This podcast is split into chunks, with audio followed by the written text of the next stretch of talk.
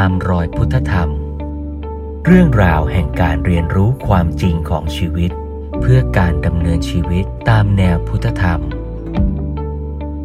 ชวนร่วมเรียนรู้กับพระครูเมธังกร วัดยาณเวศกวัน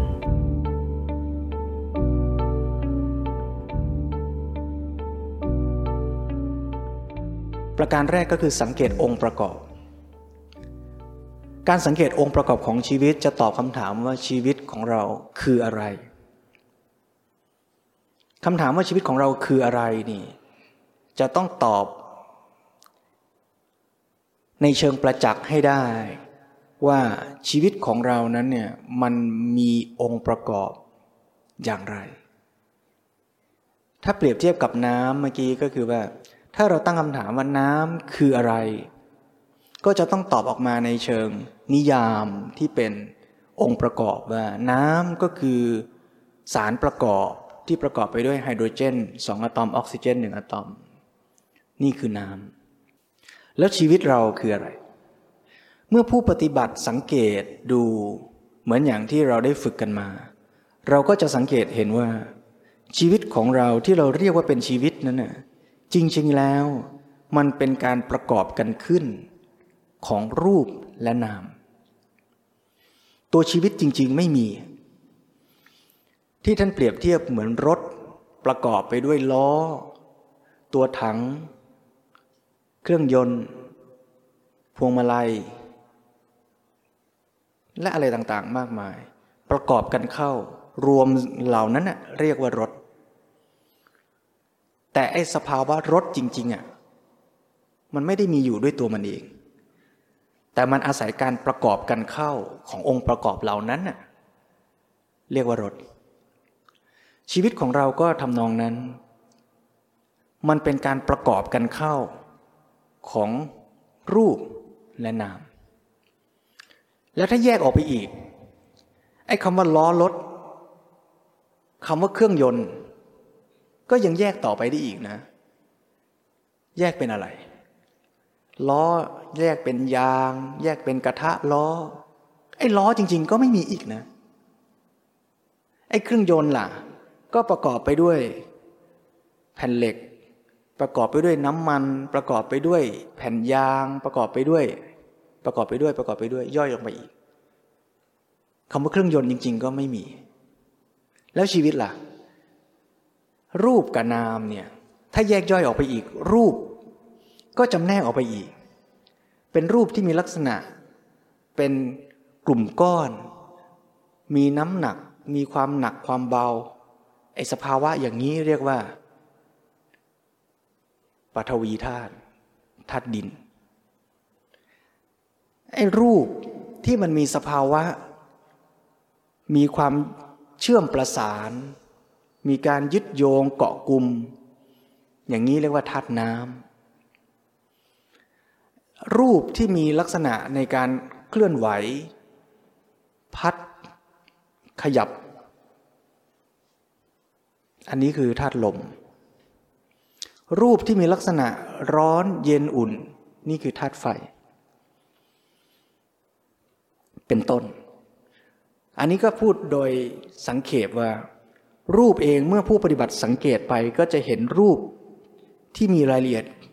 แยกย่อยออกไปอีก อย่างนี้ เน้นย้ำอีกทีหนึ่งว่า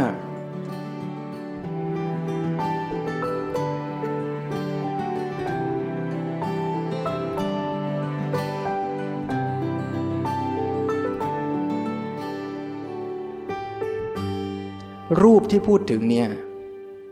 ไม่ได้หมายถึง สมมุติที่เป็นชื่อเรียก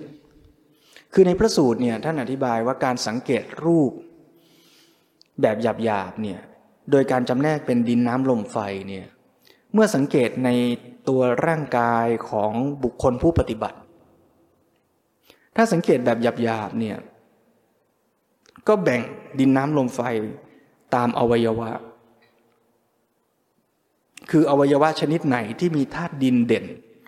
มีลักษณะเป็นชิ้นชิ้นก้อนก้อน อันนี้ดินมันเด่น ก็เรียกว่านี่เป็นอวัยวะธาตุดิน เช่น ตับปอดม้ามกระดูกเป็นธาตุดิน อวัยวะไหนที่ธาตุน้ำเด่น มีลักษณะเกาะกลุ่มมีความเหนียวมีความหนืดชัด อันนี้ก็เป็นอวัยวะธาตุน้ำเช่น เลือดน้ำหนอง เสมหะ อย่างนี้เป็นธาตุน้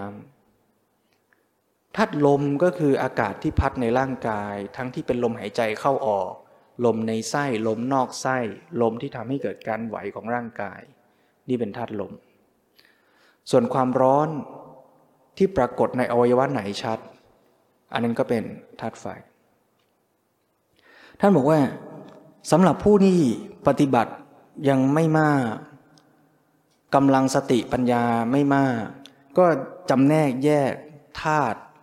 ทั้งสี่แบบหยาบๆอย่างนี้ แต่ถ้าผู้ปฏิบัติมีกำลังสติปัญญามากขึ้น อีกพระสูตรหนึ่งก็จะอธิบายว่า การสังเกตธาตุดินน้ำลมไฟนั้นไม่ได้แยกตามอวัยวะ แต่ว่าดินน้ำลมไฟมันคือสภาวะที่ปรากฏอยู่ในทุกๆอวัยวะ หรือทุกสิ่ง ยกตัวอย่างเช่นว่า น้ำน้ำ น้ำใส ๆ ที่อยู่ในขวดเนี่ยก็มีสภาวะทั้งธาตุดินธาตุน้ำธาตุลมธาตุไฟ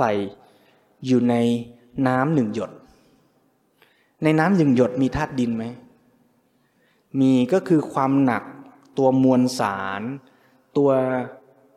น้ำหนักที่ที่มันมีตัวมวลของน้ำอยู่นั่นน่ะนั่นน่ะคือสภาวะของธาตุดินที่มีอยู่ในน้ำหยดนั้น ธาตุน้ำมีอยู่ในน้ำหยดหนึ่งได้ไหมธาตุน้ำก็คือสภาวะของการเกาะกลุ่มยึดเหนี่ยว ให้มันไม่ไม่ไม่ฟุ้งออกไปเป็นเหมือนอากาศ แต่มันยังเกาะกลุ่มลื่นไหล นั้นคือธาตุน้ำที่อยู่ในน้ำหนึ่งหยดธาตุลมล่ะ มีอยู่ในน้ำหนึ่งหยดไหมก็มีคือสภาวะไหวเคลื่อน ขยับไปขยับมาได้ ที่อยู่ในน้ำหยดนั้นธาตุไฟมีอยู่ในน้ำหยดหนึ่งไหมมีก็คือสภาวะความร้อนความอุ่นความเย็น เท่าที่มันเป็นอยู่ในน้ำหยดนั้น เพราะฉะนั้นในน้ำหนึ่งหยด ในเสมหะหนึ่งหยด ในเลือดหนึ่งหยด ในกระดูกหนึ่งอนู ในผิวหนังหน่อยหนึ่ง ทุกๆส่วน มีสภาวะของธาตุดินธาตุน้ำธาตุลมธาตุไฟอยู่ทั้งสิ้น เพราะฉะนั้นผู้ปฏิบัติจึงสามารถสังเกต สภาวะของธาตุดินธาตุน้ำธาตุลมธาตุไฟนั้นได้ ที่ไหนก็ได้ ในร่างกายของเรา สังเกตธาตุดินในตัวเองได้ไหม ตรงไหนอย่างไร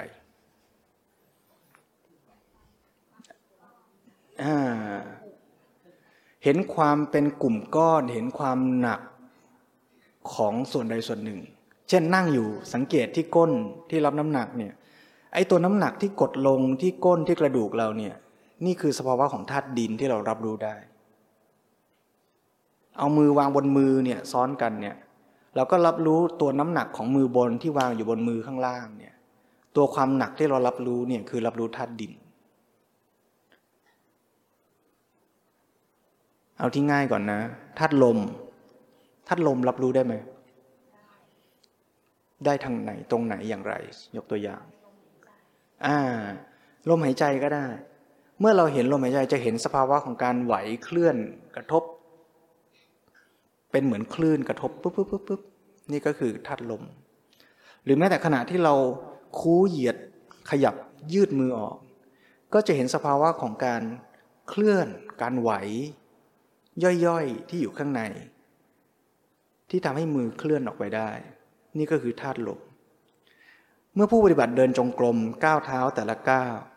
ก็จะเห็นสภาวะของการเคลื่อนการไหว ภายใน ที่ไม่ใช่ขาทั้งขาเคลื่อนไปนะแต่เห็นสภาวะย่อยๆในการเคลื่อนนั้น อันนี้คือการสังเกตธาตุลมธาตุไฟล่ะสังเกตได้ไหม เช่น ที่ไหนอ่าสังเกตที่ลมหายใจก็ได้ สังเกตลมหายใจก็มีลมหายใจอุ่น เย็นร้อนได้ สังเกตที่ผิวหนังได้ไหมอ่า ตอนนี้นั่งอยู่ในห้องแอร์สังเกตที่ผิวหนังที่มือก็ได้ ที่ปลายจมูกก็ได้ ตรงไหนก็ได้ สังเกตมีความเย็นกระทบธาตุดินถ้าธาตุไฟสังเกต ในปากได้ไหมในปากสังเกตธาตุไฟได้ไหมได้เวลาเราดื่มน้ำน้ำเย็น รับรู้ว่ามันเย็นธาตุไฟ ทานอาหารเผ็ดร้อน โอ้โหมันร้อนซ่า อยู่ในปากนี่ธาตุไฟ เพราะฉะนั้นการอธิบายอย่างนี้ชวนให้ผู้ปฏิบัติสังเกตว่าการสังเกต รูป หมายถึงรูปธรรม ที่เป็นองค์ประกอบของชีวิต เมื่อกี้เราบอกองค์ประกอบของชีวิตประกอบไปด้วย รูปกับนามใช่ไหมการสังเกตรูปเนี่ยสังเกตได้ทุกที่ในร่างกายเลยนะ สังเกตที่จมูกก็ได้ ลมหายใจเข้าออก สังเกตลมจมูกนี่ได้ทั้งดินน้ำลมไฟเลยไหมได้ได้ สังเกตที่ท้องพองยุบพองยุบนี่ ได้ดินน้ำลมไฟไหมก็ได้นะอ่าสังเกตตอนเดินจงกรมนี่เท้าเดินไปเหยียบนี่ เห็นความหนักเบาที่ เท้าเคลื่อนไปวางสัมผัสพื้นเห็นความร้อนความเย็นที่ปรากฏเห็นความไหวความขยับนี่ได้ไหมได้ ขณะที่กินอาหารตักอาหารช้อนหนึ่งข้าวคำหนึ่งใส่ปากนี่ ได้ทั้งดินน้ำลมไฟเลยไหมเห็นความหนักของตัวอาหารโอชะที่มันวางอยู่บนลิ้นใช่ไหมเห็นความร้อนความเย็นที่ปรากฏ เหล่านี้เป็นต้น นอกจากมันยังมีรูปอย่างอื่น ๆอีกนะ เช่น รูปที่เป็นรสของอาหารนี่ก็เป็นรูปเหมือนกัน เป็นรูปอย่างหนึ่งที่มากระทบกับลิ้นแล้วทำให้เรารับรู้ความหวานความเค็ม นี่ก็เป็นรูปอีกชนิดหนึ่ง ที่รับรู้พิเศษทางลิ้น รูปบางอย่างมากระทบตา ภาษาวิทยาศาสตร์เรียกว่าอนุภาคโฟตอนมากระทบตาทำให้เราได้เห็นว่านี่คือ รูปภาพอะไร ไอ้นี่ก็เป็นรูปอย่างหนึ่ง อนุภาคที่เกิดการสั่นไหวมากระทบหูทำให้เราได้ยินเสียง นี่ก็เป็นรูปอย่างหนึ่ง อนุภาคที่มากระทบจมูกแล้วทำให้เราได้กลิ่น กลิ่นนี่ก็เป็นอนุภาคนะ เป็นอนุภาคที่มันฟุ้งขึ้นมาได้ง่าย ฟุ้งมาจากดอกไม้ ฟุ้งมาจากวัตถุหอมระเหยต่างๆ แล้วมาแตะจมูกเราเนี่ยไอ้นี่ก็เป็นรูปนะมากระทบจมูกทำให้เราได้กลิ่น เพราะฉะนั้นจะสังเกตเห็นว่า การรับรู้รูปเนี่ยว่าโดยย่อแล้วเนี่ยก็ใช้อายตนะ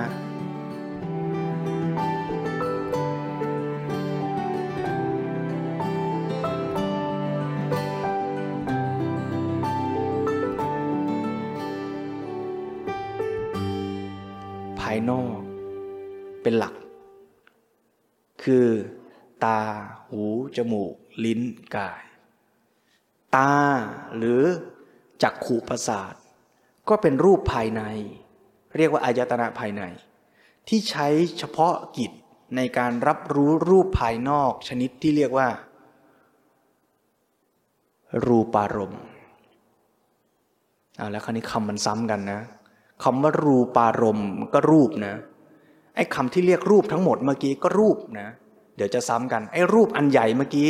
เรียกเต็มยศว่ารูปธรรม ไอ้รูปตัวย่อยที่รับรู้ทางตาอย่างเดียวนี่ เรียกว่ารูปารมณ์สับมันซ้อนกันหน่อยเดี๋ยวจะงง ทันไหมฮะ รูปธรรมที่รับรู้ช่องทางที่สองคือหู รูปภายในที่ทำหน้าที่รับรู้เรียกว่า โสตประสาท โสตประสาทไม่ได้หมายถึงใบหูนะ หมายถึงตัวประสาทที่อยู่ข้างในหูเราอีกทีหนึ่งที่ทำหน้าที่รับรู้เสียง ใบหูนี่รับรู้เสียงไม่ได้นะ ใบหูนี่มันแค่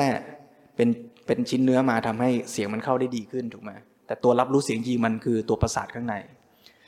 ตัวประสาทหูเนี่ยโสตประสาทเนี่ยเป็นอายตนะภายใน ที่ทำหน้าที่เฉพาะกิจในการรับรู้รูปภายนอกชนิดที่เรียกว่า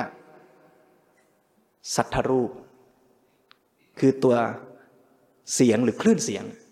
ที่มากระทบกับโสตประสาทแล้วทำให้เรารับรู้เสียงนะถัดไปอะไรอะ ตาหูจมูก จมูกก็ต้องมีรูปภายในคืออายตนะภายในก็คือคานาประสาทที่อยู่ในจมูกเรา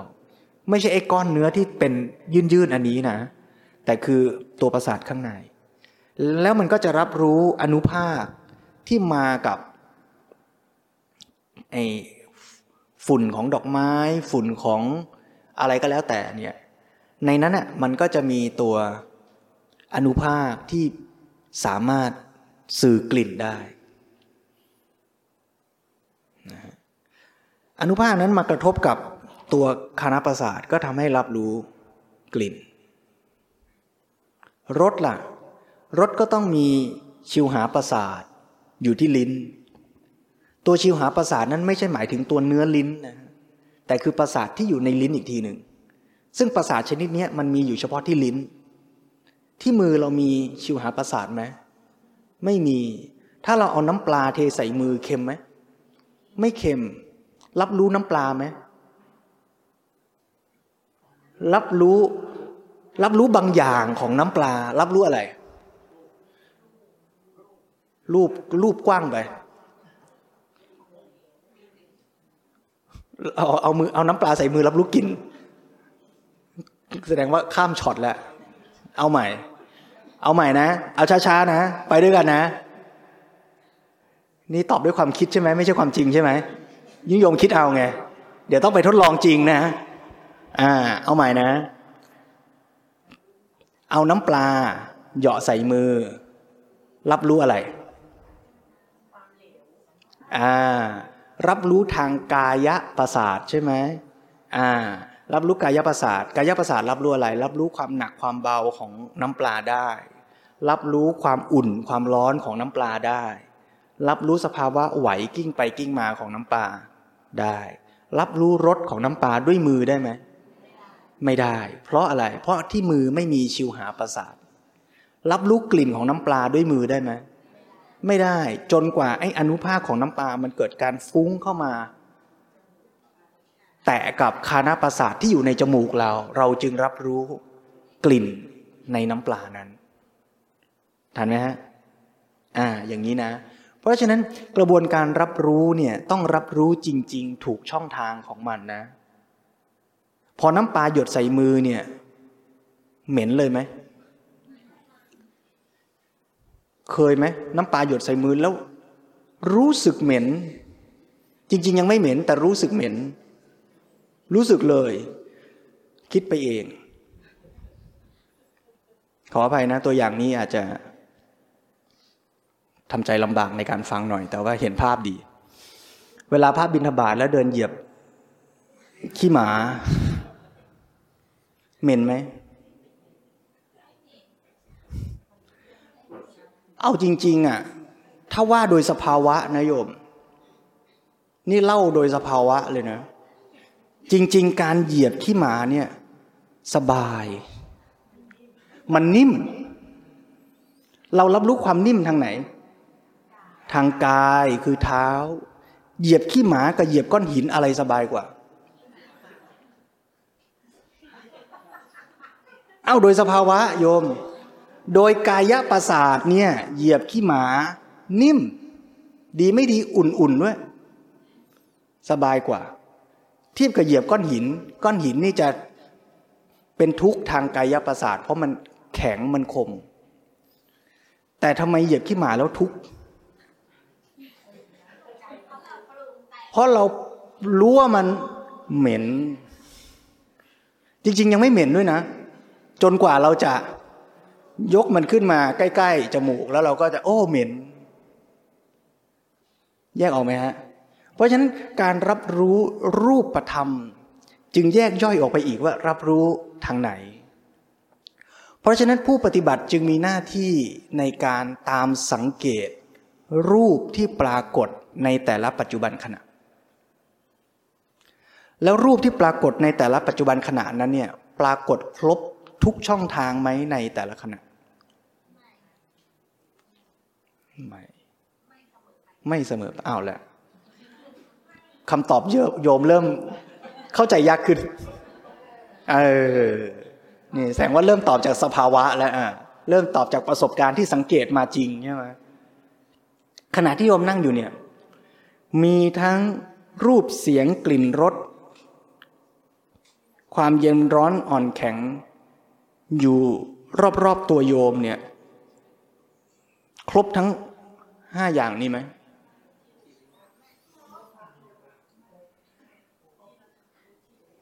เหมือนเราอยู่กันคนละที่คำตอบโยมไม่เหมือนกัน รูปมีอยู่รอบตัวเราไหมตอนเนี้ย รูปคือแสงต่างๆ ที่มันพร้อมจะเข้าตาเราใช่ไหมอ่าถ้าโยมหลับตาเห็นรูปไหมไม่เห็น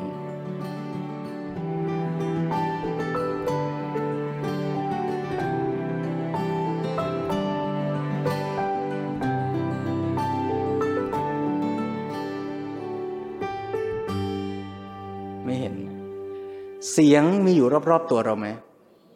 ไม่เฉพาะเสียงที่เป็นเสียงอาตมาพูดนี่นะ เสียงอื่นๆมีไหมมีเสียงอะไร มีเสียงแอร์มีเสียงลมมีเสียงข้างนอกเคลื่อนไหวอะไรต่าง ๆ เพราะเสียงมีอยู่เสียงรถวิ่งผ่าน อะไรอย่างเงี้ย เพราะเสียงมันมีอยู่แล้ว รอบตัวเราใช่ไหมกลิ่นล่ะมีไหมกลิ่นอะไร กลิ่นตัวกลิ่นเท้าของใครเออไอของใครนี่ยังไม่รู้นะ ตอนสังเกตนี่รู้แต่ว่ากลิ่นไว้ก่อน อาจจะเป็นกลิ่น จากตัวเราจากผ้าที่เราใช้ หรือว่ากลิ่นอะไรก็ไม่รู้รอบตัวมันก็มีอยู่ ที่จะฟุ้งลอยไปในอากาศทั่ว ๆ ถูกไหมรถล่ะ มีไหม อ่ารถในน้ำลายเราก็มีในขี้ฟันเราก็มีรถในสิ่งรอบๆตัว ถ้าโยมไปลองเลียดูก็มีรถของมันอะแต่เราไม่ได้ไปเลียมันเท่านั้นอะถูกไหมอ่าทางกายสัมผัสล่ะ ความเย็นร้อนอ่อนแข็งตึงไหวมีไหมมีตัวเราก็มีการที่มันมากระทบเรากระทบกายกระทบตาหูไอ้โทษกระทบจมูกกระทบใบหน้าเรา ก็มีการเคลื่อนไหว กระทบอยู่ตลอดเวลา เพราะฉะนั้นแสดงว่าไอ้อายตนะภายนอกเนี่ยมันมีอยู่เยอะแยะมากมาย รอบตัวเราแทบจะตลอดเวลา แล้วเราจะรับรู้โลกภายนอกครบทุกช่องทางตลอดเวลาไหมเออ อันนี้ตอบชัดเลยทุกคนตอบไม่เลย เพราะอะไร เพราะเราสังเกตว่ามันเป็นไปไม่ได้ ใช่ไหมขณะที่โยมกำลังตั้งใจฟังเสียงที่อาตมาพูดอยู่นี้ โยมอาจจะไม่ได้สังเกตลมที่กระทบ ใบหน้า หรือแม้แต่โยมกำลังกระทบลม สังเกตลมที่กระทบใบหน้า โยมก็อาจจะไม่ได้สังเกตลมที่กระทบหลังมือ ตอนที่โยมสังเกตลมกระทบหลังมือ โยมก็อาจจะไม่ได้สังเกตเสียงแอร์ที่เข้ามาที่หู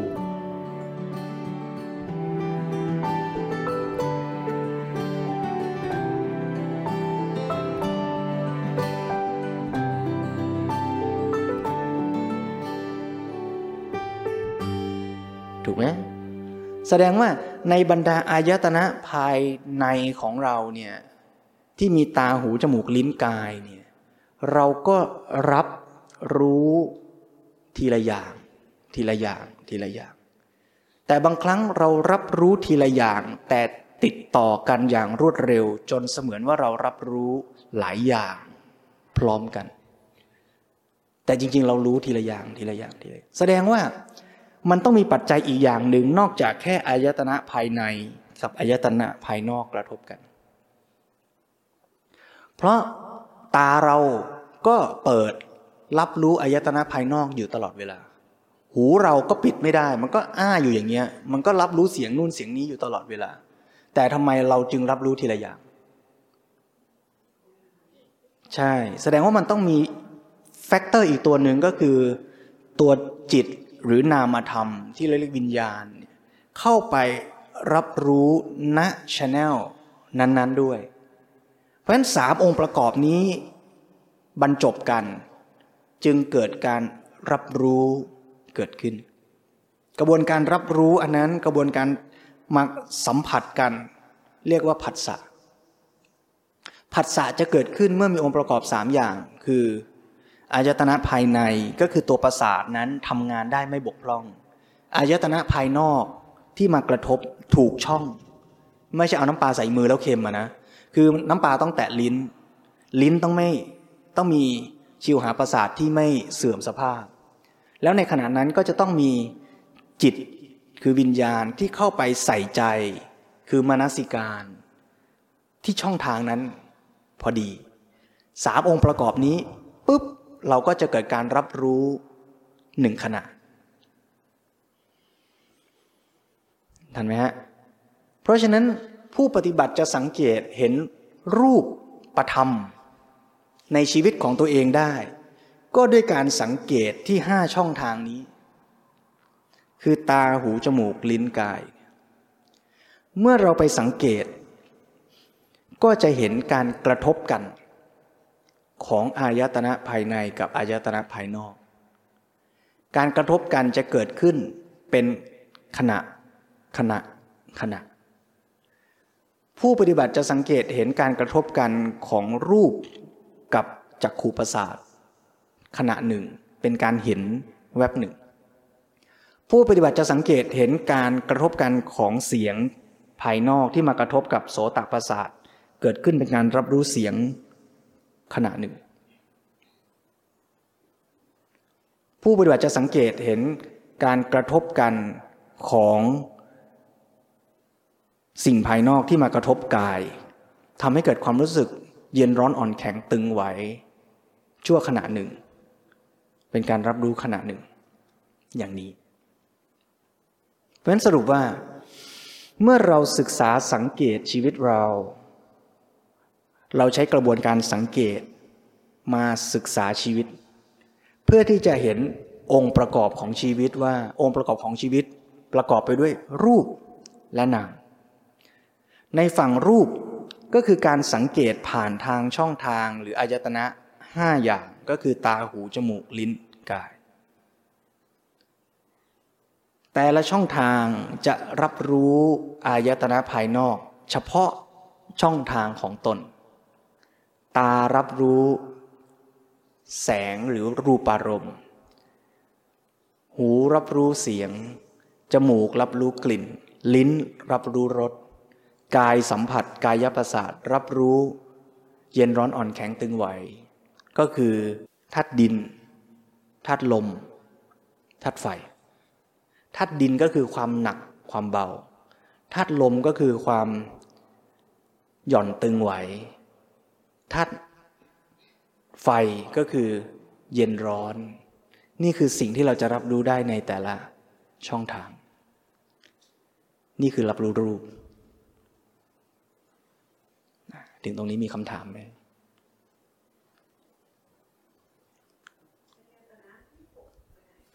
อายตนะที่หกยังไม่ได้พูด เพราะว่าพูดถึงชีวิตประกอบด้วยรูปกับนาม นี่พูดเฉพาะรูปยังไม่ได้พูดนาม แสดงว่าโยมตั้งใจฟัง เราจะพักสังเกตรูปกันก่อน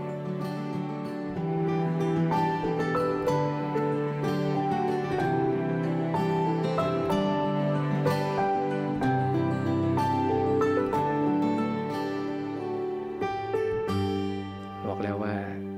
เรียนธรรมะต้องมีชั่วโมงแลบด้วยนะ เหมือนเรียนเคมีต้องมีแลบเคมี เรียนพุทธศาสนาก็ต้องมีแลบพุทธศาสนา แต่ว่า วิชาแลบของพุทธศาสนานั้นไม่ต้องใช้กล้องจุลทรรศน์ ไม่ต้องใช้อุปกรณ์ภายนอก แต่ใช้จิตของเราเอง สังเกตตัวเราเอง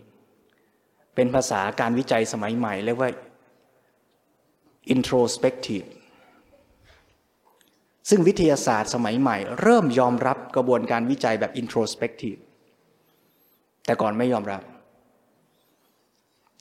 แต่ introspective กับเป็น methodology ที่พระพุทธเจ้าทรงใช้ในการบรรลุธรรม ต้องมองกลับมาที่ตัวเอง แล้วใช้เครื่องมือคือตัวเองเป็นเครื่องมือศึกษาตัวเอง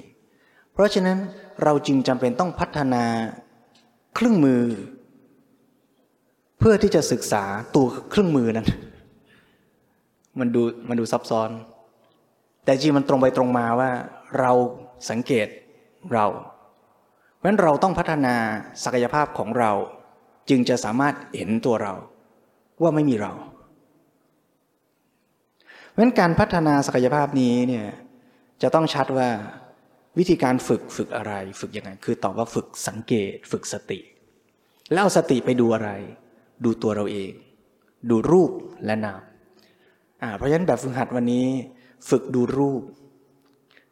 ทวนอีกทีนะ รูปที่เราจะดูมีอะไรบ้าง มีสิ่งที่เห็นทางตาก็ได้ แต่ถ้ารู้สึกว่าห้าช่องทางมันเยอะไป มันยากไปสำหรับการเริ่มฝึก ก็มีตัวช่วยว่า บางอันในห้าเนี่ยชัดดาวปิดไปได้บางจะได้ง่ายหน่อย เพราะดูทั้งห้าช่องมันดูเยอะไปหมด อันไหนปิดได้ก็ปิด เช่น ตาปิดได้หลับตา แต่จริงๆ ไม่ได้บังคับว่าต้องหลับนะ ใครที่สังเกต หลาย ๆ ช่องพร้อมกันได้เก่งๆ จะไม่หลับตาก็ได้นะ เพียงแต่ครูบาอาจารย์ท่านก็แนะนำให้ง่ายขึ้นในการฝึกก็ปิดบางช่องไป อันที่ปิดได้ง่าย ๆ อีก เช่น ลิ้น ก็อยากอยากกินไปนั่งสมาธิไป ก็ไม่กินไม่ไปใส่ใจที่ลิ้นก็ปิดไปได้อีกหนึ่งใช่ไหมเรื่องของกลิ่น เราก็อยู่ในที่ที่มันไม่ได้มีกลิ่นอะไรที่โดดเด่น ทั้งในแง่ดีหรือไม่ดีมากนะใจมันก็ไม่ต้องไปสนใจเรื่องกลิ่นมาก กลิ่นก็ตัดไปใช่ไหมหรืออะไร เสียง เสียงเราก็อยู่ในที่ที่ค่อนข้างเงียบๆไม่ค่อยมีเสียงอะไรมาก ก็ไม่ต้องใส่ใจมาก หรือว่าถ้ามันจะมีมาเป็นครั้งคราว เราก็รับรู้ว่ามีเสียงมากระทบ เกิดการได้ยินเกิดขึ้น นี่คือสังเกต รูปที่มากระทบ หู นะรูปธรรมที่มากระทบหู คือเสียงที่มากระทบโสตประสาทแต่ถ้าโดยส่วนใหญ่มันไม่มีมันก็ปิดไปอีกช่องหนึ่ง เพราะฉะนั้นเอาจริง ๆ แล้วการฝึกดูรูปเนี่ยเรามักจะเริ่มฝึกกันง่าย ๆ คือดูที่กายประสาทแล้วก็แจกแจงกายประสาทออกไปว่า สิ่งที่เรารับรู้ทางกายประสาทก็คือธาตุดินธาตุลมธาตุไฟสามธาตุนี่แหละ ธาตุน้ำไปไหน เมื่อกี้ไม่มีคนถาม ถามเองก็ได้ ถามอยู่ในใจนะธาตุน้ำเนี่ย ถ้าผู้ปฏิบัติสังเกตจะพบว่าที่จริงแล้วการรับรู้ธาตุน้ำมันไม่ได้รับรู้โดยตรงทางกาย แต่มันต้องอาศัยการคิดเปรียบเทียบมันถึงจะเห็นการยึดโยงการความหนืด มันไม่รับรู้ด้ไกลถ้าโยมเอาน้ำวางบนมือหนึ่งขณะ การรับรู้หนึ่งขณะ มันไม่รู้ถึงสภาวะ ยืดหยุ่น ยึดโยงของน้ำได้ แต่มันต้องอาศัยการคิดเปรียบเทียบสองสามขณะ มันถึงจะเห็นสภาวะนั้น เพราะฉะนั้นน้ำเนี่ยตัวธาตุน้ำจริง ๆ เนี่ยมันรับรู้ผ่านกระบวนการทางมโนวิญญาณ เพราะฉะนั้นยกไว้ก่อน เพราะฉะนั้นสรุปจริง ๆ แล้วเนี่ยนะว่ากันเฉพาะเจาะจงลงไปเลยเนี่ยในบรรดารูปทั้งหลายเนี่ยเวลาเราฝึก ในรูปแบบนะในการนั่งสมาธิเดินจงกรมเนี่ยส่วนใหญ่เราก็ไม่ได้โฟกัสที่รูปารมณ์สัทธารมณ์รสารมณ์กลิ่นนี่อะไรนะคานาประสาทและอะไรลม คันธารมโมทนาโยมจำไม่ได้ สุดท้ายที่เราสังเกตจริง ๆ คือ อันเดียวเลยเขาเรียกว่า โพธพารม ซึ่งตัวโพธพารมว่าโดยองค์ธรรมก็คือธาตุดินธาตุลมธาตุไฟสามธาตุเนี่ยนั้นเป้าหมายของการฝึก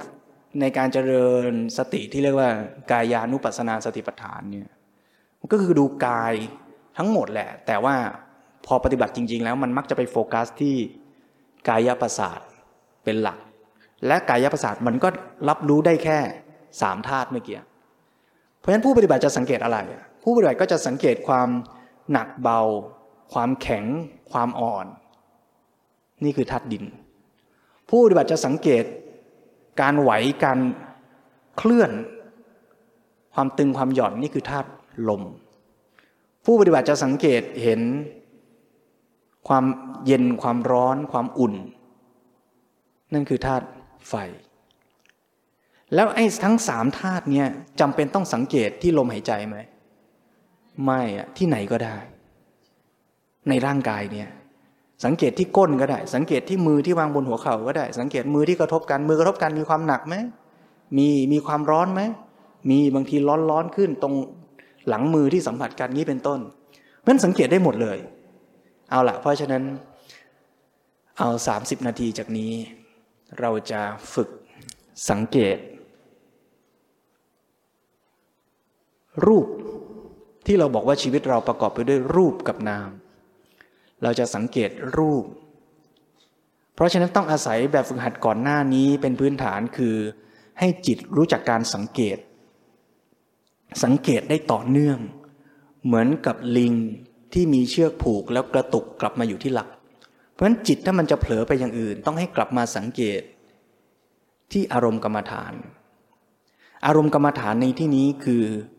รูปธรรมของร่างกาย ซึ่งเน้นย้ำไปที่ช่องทางกายประสาทเป็นหลัก จะรับรู้กายประสาทที่ปลายจมูกก็ได้ ก็จะเห็นการตึงหย่อน อุ่นเย็น แข็ง หยาบละเอียด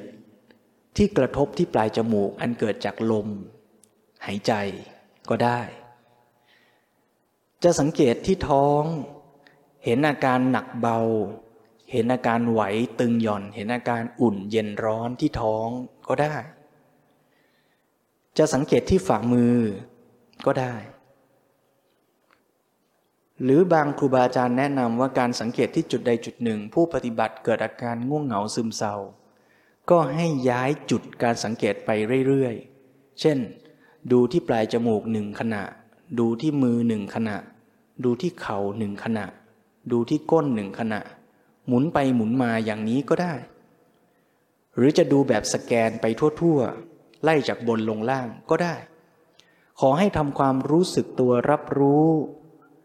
สิ่งที่ปรากฏกระทบทางกายประสาท ให้ชัดเจนและต่อเนื่อง แต่ในขณะที่สังเกต ทางกายประสาทต่อเนื่องอยู่นั้น ถ้ามีรูปธรรมอย่างอื่นมากระทบ อายตนะอื่นๆ เช่น มีเสียงมากระทบหู มีกลิ่นแปลก ๆ มากระทบจมูก ก็ไม่ต้องตกใจ ผู้ปฏิบัติก็มีหน้าที่รับรู้รูปที่มากระทบนั้นได้เช่นกัน เช่นมีเสียงนกร้องมากระทบหู ผู้ปฏิบัติก็กำหนดรู้ว่ามีเสียงมากระทบ จิตเราไปใส่ใจ ให้ความสำคัญกับเสียงนั้นชั่วขณะ เมื่อจิตคลายความสนใจหรือเสียงนั้นดับไปหมดไป ก็กลับมาสังเกตที่กายประสาท ที่เราสังเกตต่อเนื่องเป็นหลักอยู่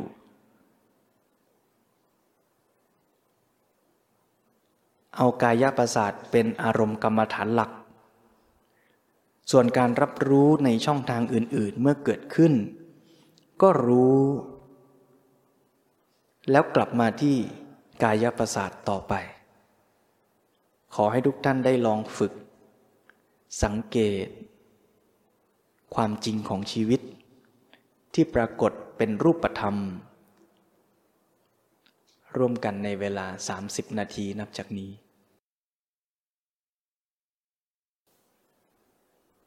แบบฝึกหัดนี้คือการที่เราจะฝึกสติกำหนดรู้ อารมณ์ที่ปรากฏทางกาย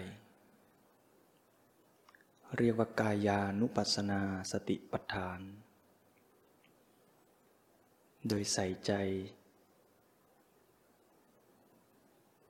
อยู่ที่กาย โดยเน้นเอากายประสาทในร่างกายเป็นหลัก ผู้ปฏิบัติ สามารถเลือกตามความถนัดว่าจะสังเกตที่ปลายจมูกก็ได้ สังเกตตามทางเดินของลมหายใจก็ได้ สังเกตอยู่ที่ท้องก็ได้ สังเกตอยู่ที่ส่วนใดส่วนหนึ่งของร่างกายก็ได้ หรือจะสังเกตหลาย ๆ จุด เปลี่ยนไปมา หรือสแกนกลับไปกลับมาก็ได้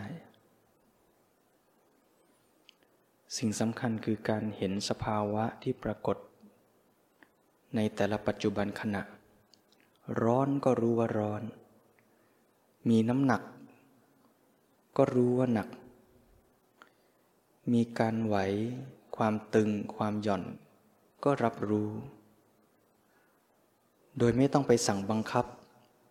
ให้มันถูกใจเรา ว่าเราคิดว่ามันน่าจะเบา คิดว่ามันน่าจะหนัก เราเป็นเพียงผู้ตามรู้ตามสังเกต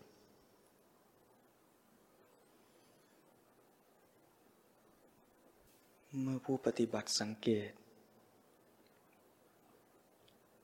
สิ่งที่ปรากฏ ทางอายตนะใดอายตนะหนึ่งได้ชัดเจนดี ก็ให้ฝึกสังเกตรายละเอียด ของสิ่งที่มากระทบและการกระทบนั้น การกระทบหนึ่งหนึ่ง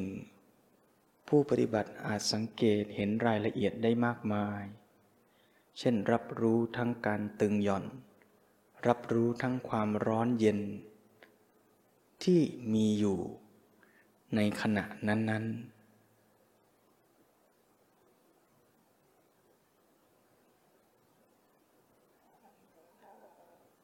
คือนอกจากจะเพิ่มความต่อเนื่องของการสังเกตแล้ว ให้ผู้ปฏิบัติ เพิ่มทักษะในเชิงคุณภาพของการสังเกตรายละเอียด ในแต่ละขณะด้วย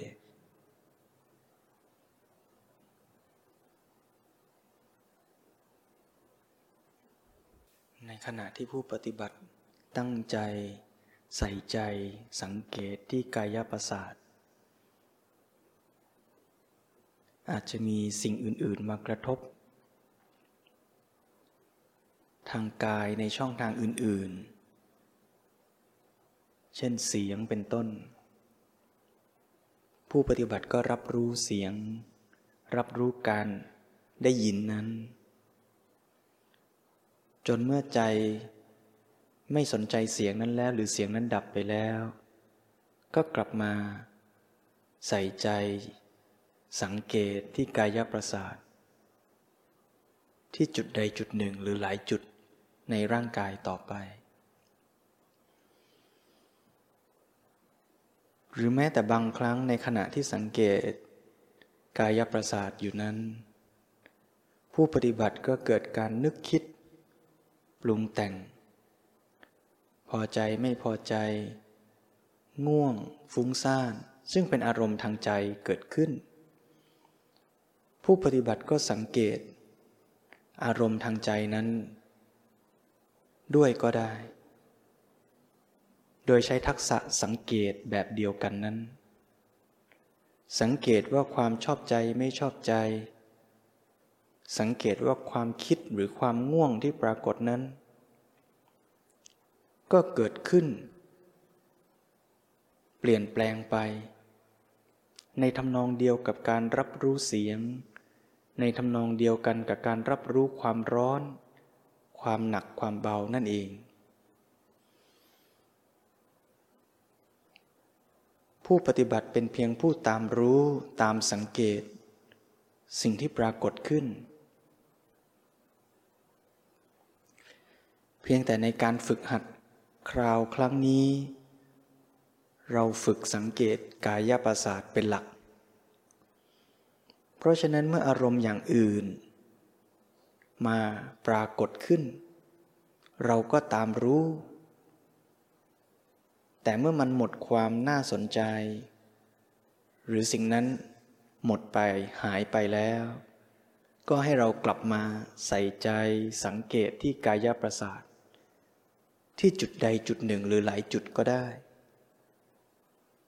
ให้เกิดความต่อเนื่องด้วย และได้สังเกตรายละเอียด ของสิ่งที่มาปรากฏ ทางกายประสาทนั้น ให้ต่อเนื่องและละเอียดยิ่งขึ้นต่อไป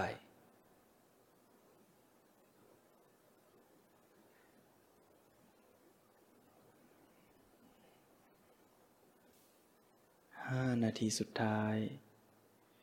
โอกาสเวลาในการฝึกสังเกตของเราเหลือน้อยลงแล้ว ท่านใดที่ กระบวนการสังเกตได้ดี ขอให้ใช้ 5 นาทีนี้ เพิ่มคุณภาพของการสังเกต ให้มีความต่อเนื่อง ให้เห็นรายละเอียดเพิ่มขึ้น ใครที่ยังสังเกตได้น้อยห้านาทีนี้เป็นโอกาสที่เราจะได้เพิ่มความเพียร ฝึก พัฒนาเครื่องมือในการสังเกต เริ่มจากการสังเกต รูปธรรมที่ปรากฏชัด ทางกาย ให้เกิดความต่อเนื่อง ให้เห็นรายละเอียดที่ชัดเจน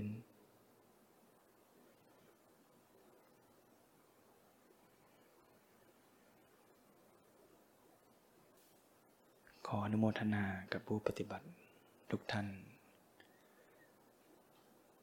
ในการปฏิบัติที่ผ่านมานั้นเป็นการที่เราได้ฝึกสติที่จะสังเกตกายของเรา ในการปฏิบัติ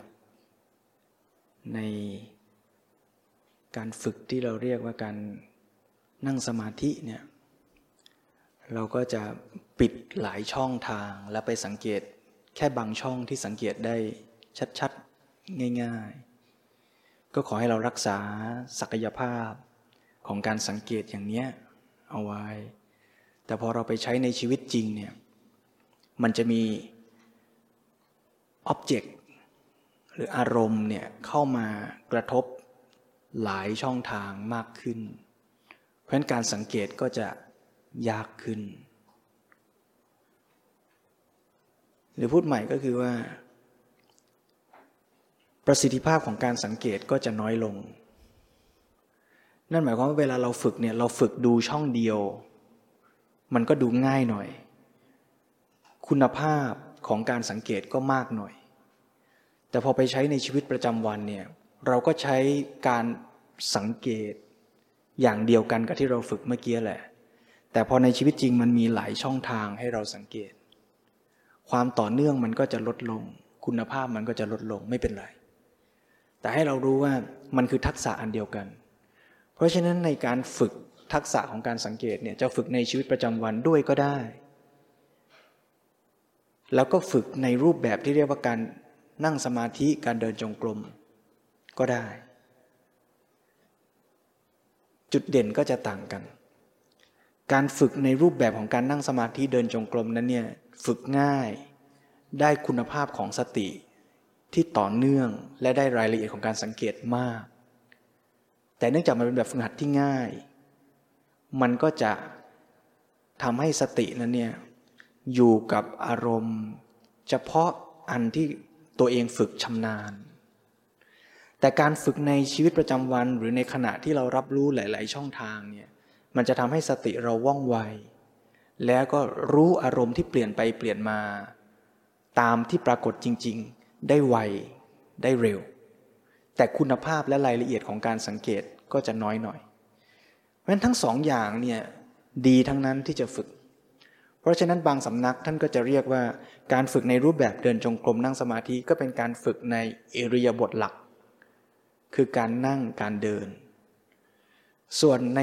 อิริยาบถอื่น ๆ ของชีวิต เช่นการลุก การคู้ การเหยียด การกราบ การกิน การอาบ การขับถ่าย เหล่านี้ก็เป็นอิริยาบถย่อย ที่เราก็จะสามารถสังเกตสิ่งที่ปรากฏในแต่ละขณะแต่ละขณะได้อยู่นั่นเอง ขณะที่เราจะเอื้อมมือไปหยิบแก้วน้ำมาดื่ม เราก็สามารถเห็นการเคลื่อนของมือ ซึ่งในขณะนั้นก็มีการสังเกตธาตุไฟก็ได้ ธาตุลมก็ได้ เมื่อจับไปที่แก้ว ยกขึ้นมามันมีความหนักของแก้ว ก็คือการสังเกตธาตุดินที่ปรากฏ แล้วมันเป็นธาตุดินที่ปรากฏที่เรารับรู้เนี่ยคือหนักที่แก้วหรือหนักที่นิ้ว หนักที่นิ้วนะ เราสังเกตที่นิ้วไม่ได้สังเกตที่แก้วนะ สังเกตที่นิ้วว่ามันหนักตรงเนี้ยแล้วเราก็ยกมาดื่ม พอน้ำเข้าไปในปาก ก็จะสังเกตความอุ่นของน้ำการไหลเคลื่อนความหนักของน้ำที่อยู่บนลิ้น เราสังเกตน้ำในแก้วหรือน้ำที่กระทบลิ้น น้ำที่กระทบลิ้นนะเราไม่ได้สังเกตไปทุกอย่างในโลกนี้ เราสังเกตเฉพาะสิ่งที่มันกระทบเรา เท่านั้น เรารู้แค่นั้นแหละ เรารู้แค่นั้น เพราะฉะนั้นนี่คือการสังเกตทุกขณะ ในชีวิต นี่พูดเฉพาะฝั่งรูปก่อน คราวนี้ชีวิตของเรามีองค์ประกอบไม่ใช่เฉพาะรูปอย่างเดียว แต่มีฝั่งนามธรรมด้วย ฝั่งนามธรรมคืออะไรชอบไม่ชอบจิตใจคิดนึก พวกนี้คือฝั่งนามธรรม ซึ่งมันเกิดขึ้น แทบจะทันที ก็ทันทีนั่นแหละ ในขณะที่รูปมากระทบ ในขณะที่เรานั่งอยู่ แล้วก็มีลมเย็นๆมากระทบที่ตัวเรา ขณะนั้นเองอะเราก็รับรู้ความความเย็นก็ได้ รับรู้ความสั่นไหวที่มากระทบก็ได้ ไอ้ตัวจิตที่ไปรู้น่ะอันนั้นน่ะคือนามสโลโมชันเอาใหม่นะ ตัวลมเย็นตัวอนุภาคของอากาศที่มากระทบเราเป็นรูปภายนอก เรียกว่าอายตนะภายนอก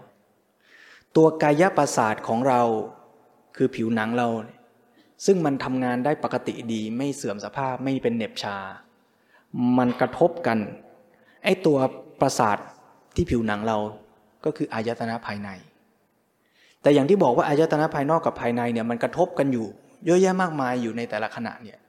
แต่เราจะไปมนสิการใส่ใจสนใจอยู่ที่จุดใดจุดหนึ่งในขณะหนึ่งหนึ่งไอการที่เราไปใส่ใจรับรู้ตรงนั้นน่ะนั่นน่ะคือจิต เทคนิคเทอมเรียกว่า วิญญาณ วิญญาณคือสภาวะรู้ ที่ปรากฏขึ้น ที่จุดใดจุดหนึ่ง ในขณะใดขณะหนึ่ง นั่นคือจิต หรือวิญญาณ ลบสัญญาเก่าที่เราเข้าใจวิญญาณหมายถึงผีออกไปก่อนนะ ไม่งั้นเราจะคุยกันคนละเรื่องนะ วิญญาณคือสภาวะรู้นะที่เกิดขึ้นในแต่ละขณะ ที่เรารู้ลมกระทบปลายจมูกเราหนึ่งขณะก็คือมีลม มีกายประสาทแล้วก็มีวิญญาณ ไปทำงานอยู่ที่จุดนั้นทำให้เกิดสภาวะรู้ลมกระทบหนึ่งขณะ นี่คือวิญญาณ ขณะที่วิญญาณรับรู้ลมกระทบนั้น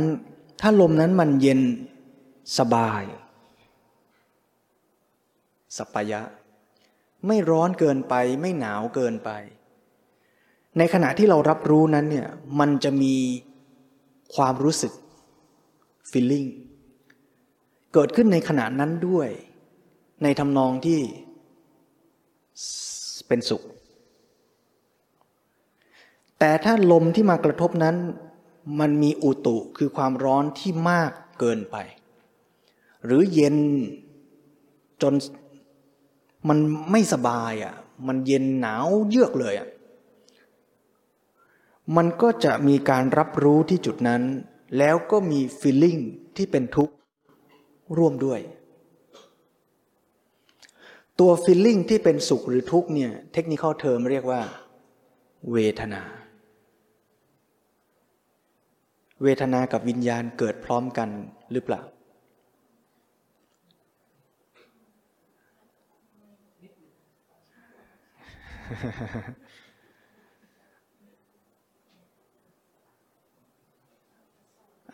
แต่ละท่านจะรับรู้พร้อมกันหรือเปล่าไปสังเกตเองแล้วกัน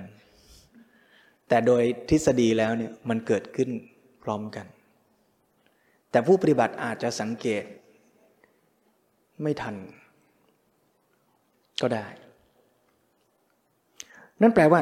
ขณะที่เกิดวิญญาณรับรู้ไม่ว่าทางตาหูจมูกลิ้นกายเนี่ยมันก็มีฟีลลิ่ง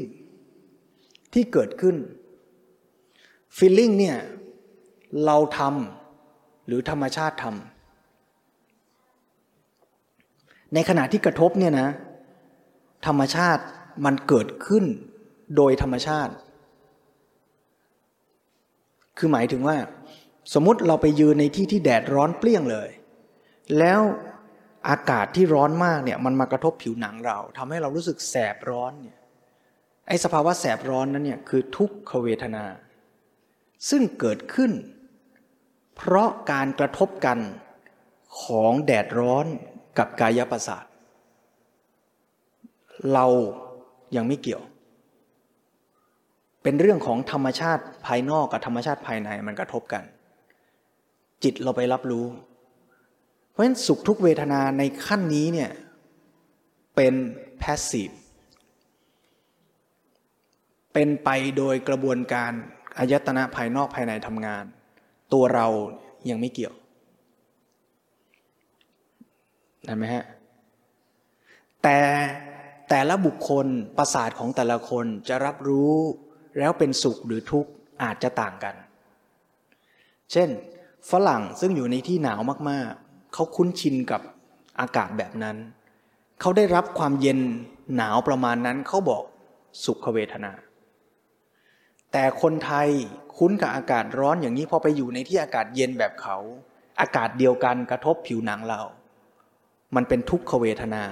แก่เราได้ทันไหมฮะการรับรู้คือวิญญาณ ฟีลลิ่งที่เกิดขึ้นในขณะที่รับรู้คือเวทนา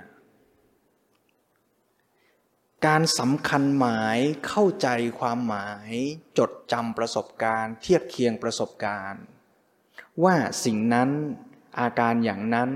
เย็นร้อนแบบนั้นกลิ่นแบบนั้นคืออะไรเราเคยรับรู้มาแล้วที่ไหนอย่างไร อันนี้คือสัญญา ซึ่งมันก็เกิดขึ้น ในขณะที่เกิดการรับรู้นั้นด้วย และอาจจะมีการคิดปรุงแต่งต่อจากนั้นอีกด้วยก็ได้ แล้วเมื่อเกิดการกระทบ แล้ว ก็เกิดกระบวนการคิดปรุงแต่งต่อไป ว่า สภาวะเย็นร้อนแบบนั้น สุขทุกข์แบบนั้น เรา ชอบหรือไม่ชอบ เราอยากได้หรือไม่อยากได้ ถ้าเราอยากเราจะทำยังไงให้ได้อีก ถ้าไม่อยากเราจะทำยังไงให้พ้นไป ไอ้กระบวนการคิดดำริ สร้างสรรค์อันเนี้ยก็คือสังขาร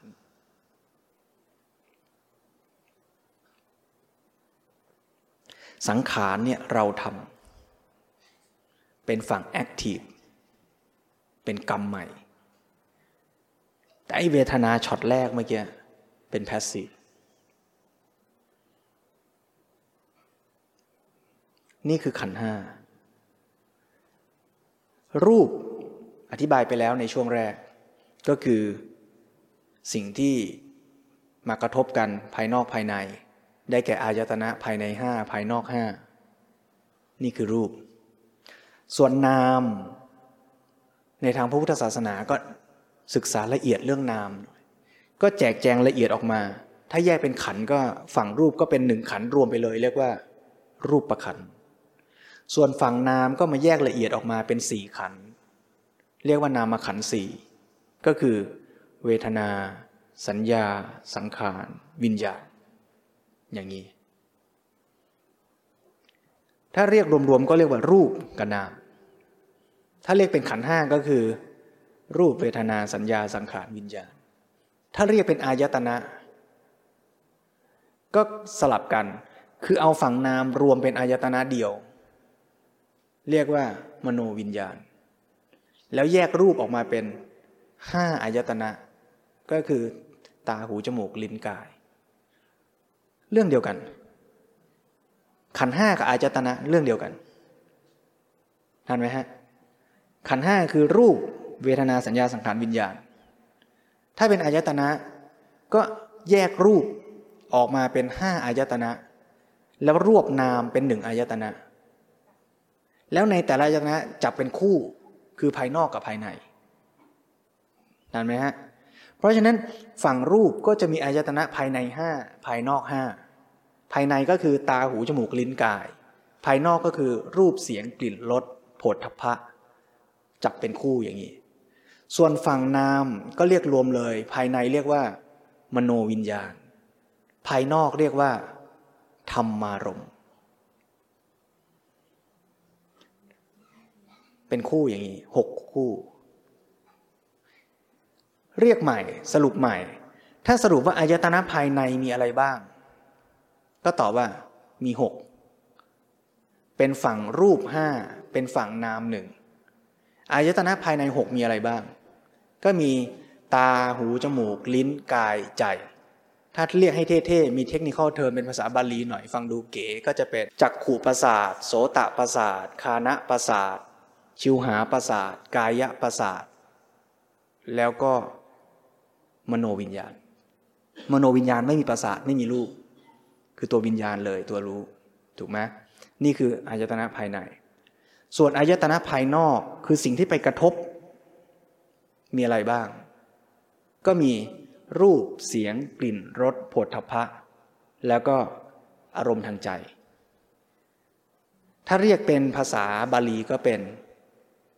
รูปารมณ์ สัทธารมณ์ คันธารมณ์รสารมณ์โผฏฐพารมณ์ แล้วก็ธรรมารมณ์เพราะฉะนั้นขันห้าอายตนะหกก็เรื่องเดียวกัน เพ ราะฉะนั้นสิ่งที่เราสังเกตอารมณ์ของการเจริญวิปัสสนา ว่าโดยสรุปก็คือขันห้าก็ได้ หรือจะสรุปว่าคืออายตนะหกก็ได้ อันเดียวกัน เนี่ยเป็นอารมณ์ของการเจริญวิปัสสนา มีคำถามไหมฮะ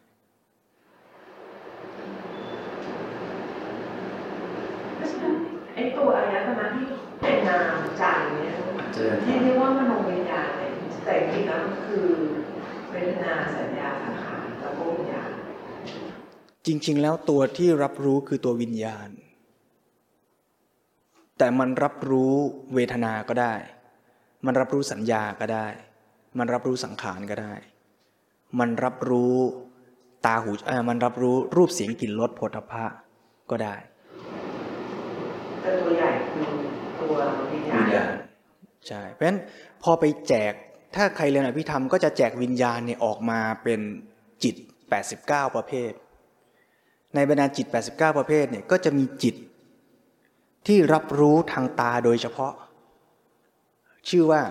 จักขุวิญญาณ แล้วก็มีวิญญาณที่รับรู้ทางหูโดยเฉพาะ รับรู้เสียงโดยเฉพาะ คือจิตในขณะที่ไปรับรู้เสียงน่ะก็เรียกว่า โสตวิญญาณ จิตในขณะที่รับรู้กลิ่นโดยเฉพาะ ก็เรียกว่าคานาวิญญาณ จิตที่รับรู้รสโดยเฉพาะก็เรียกว่า ชิวหาวิญญาณ จิตที่รับรู้ทางกายโดยเฉพาะก็เรียกว่า กายวิญญาณ ส่วนจิตที่เหลือนอกเหนือจากนี้ก็เป็นจิตที่รับรู้นามธรรมก็มีชื่อแยกย่อยไปอีกต่างๆ เช่นขณะที่ปรุงแต่งจิต เป็นโลภะก็เรียกว่าโลภะมูลจิต ขณะที่ทำในสิ่งที่ดีจิตที่คิดปรุงแต่งในทางดีก็เรียกว่า กุศลจิตอย่างนี้เป็นต้น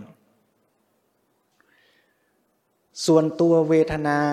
สัญญาสังขารคือเครื่องปรุงจิตอีกทีหนึ่ง ที่ท่านเปรียบเทียบเหมือนกับว่า จิตเหมือนกับ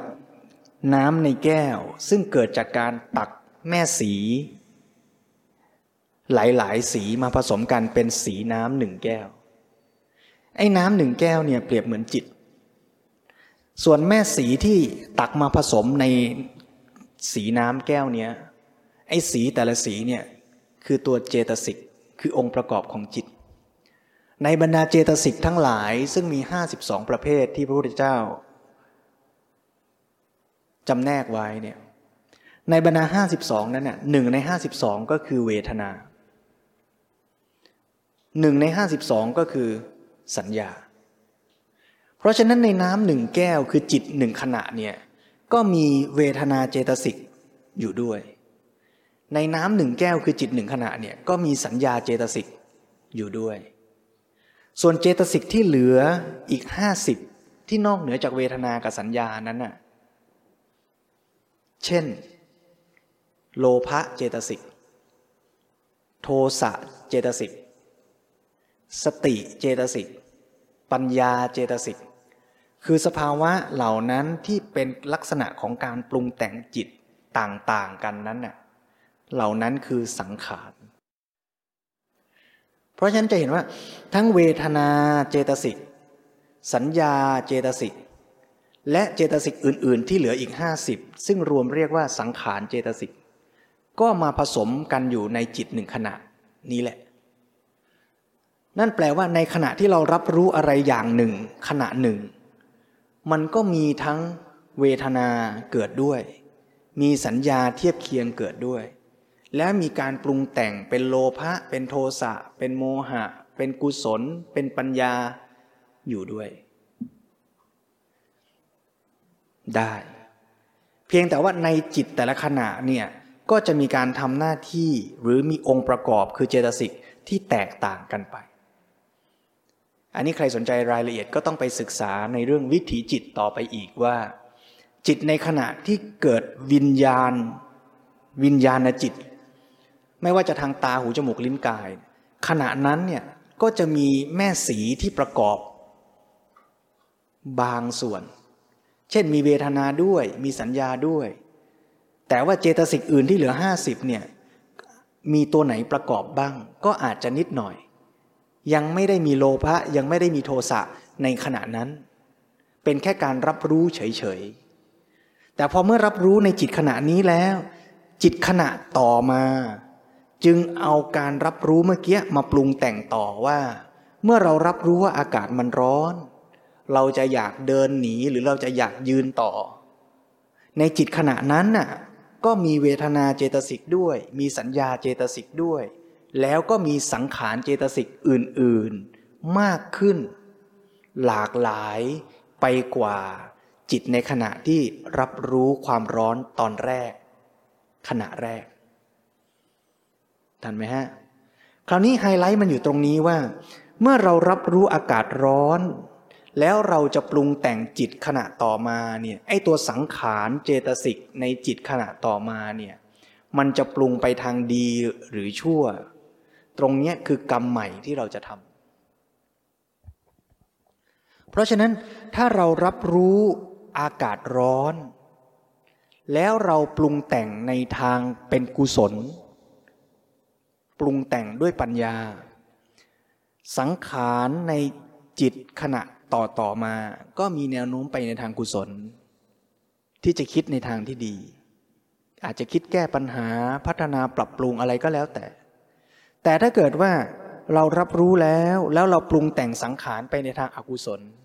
เราก็อาจจะหงุดหงิดขุนเคือง โมโห เกิดโทสะก็ได้ เพราะฉะนั้น การปรุงแต่งตรงนี้จึงจำเป็นต้องอาศัยสติมาเป็นตัวช่วย ทวนกระบวนการนี้ใหม่อีกทีหนึ่งนะ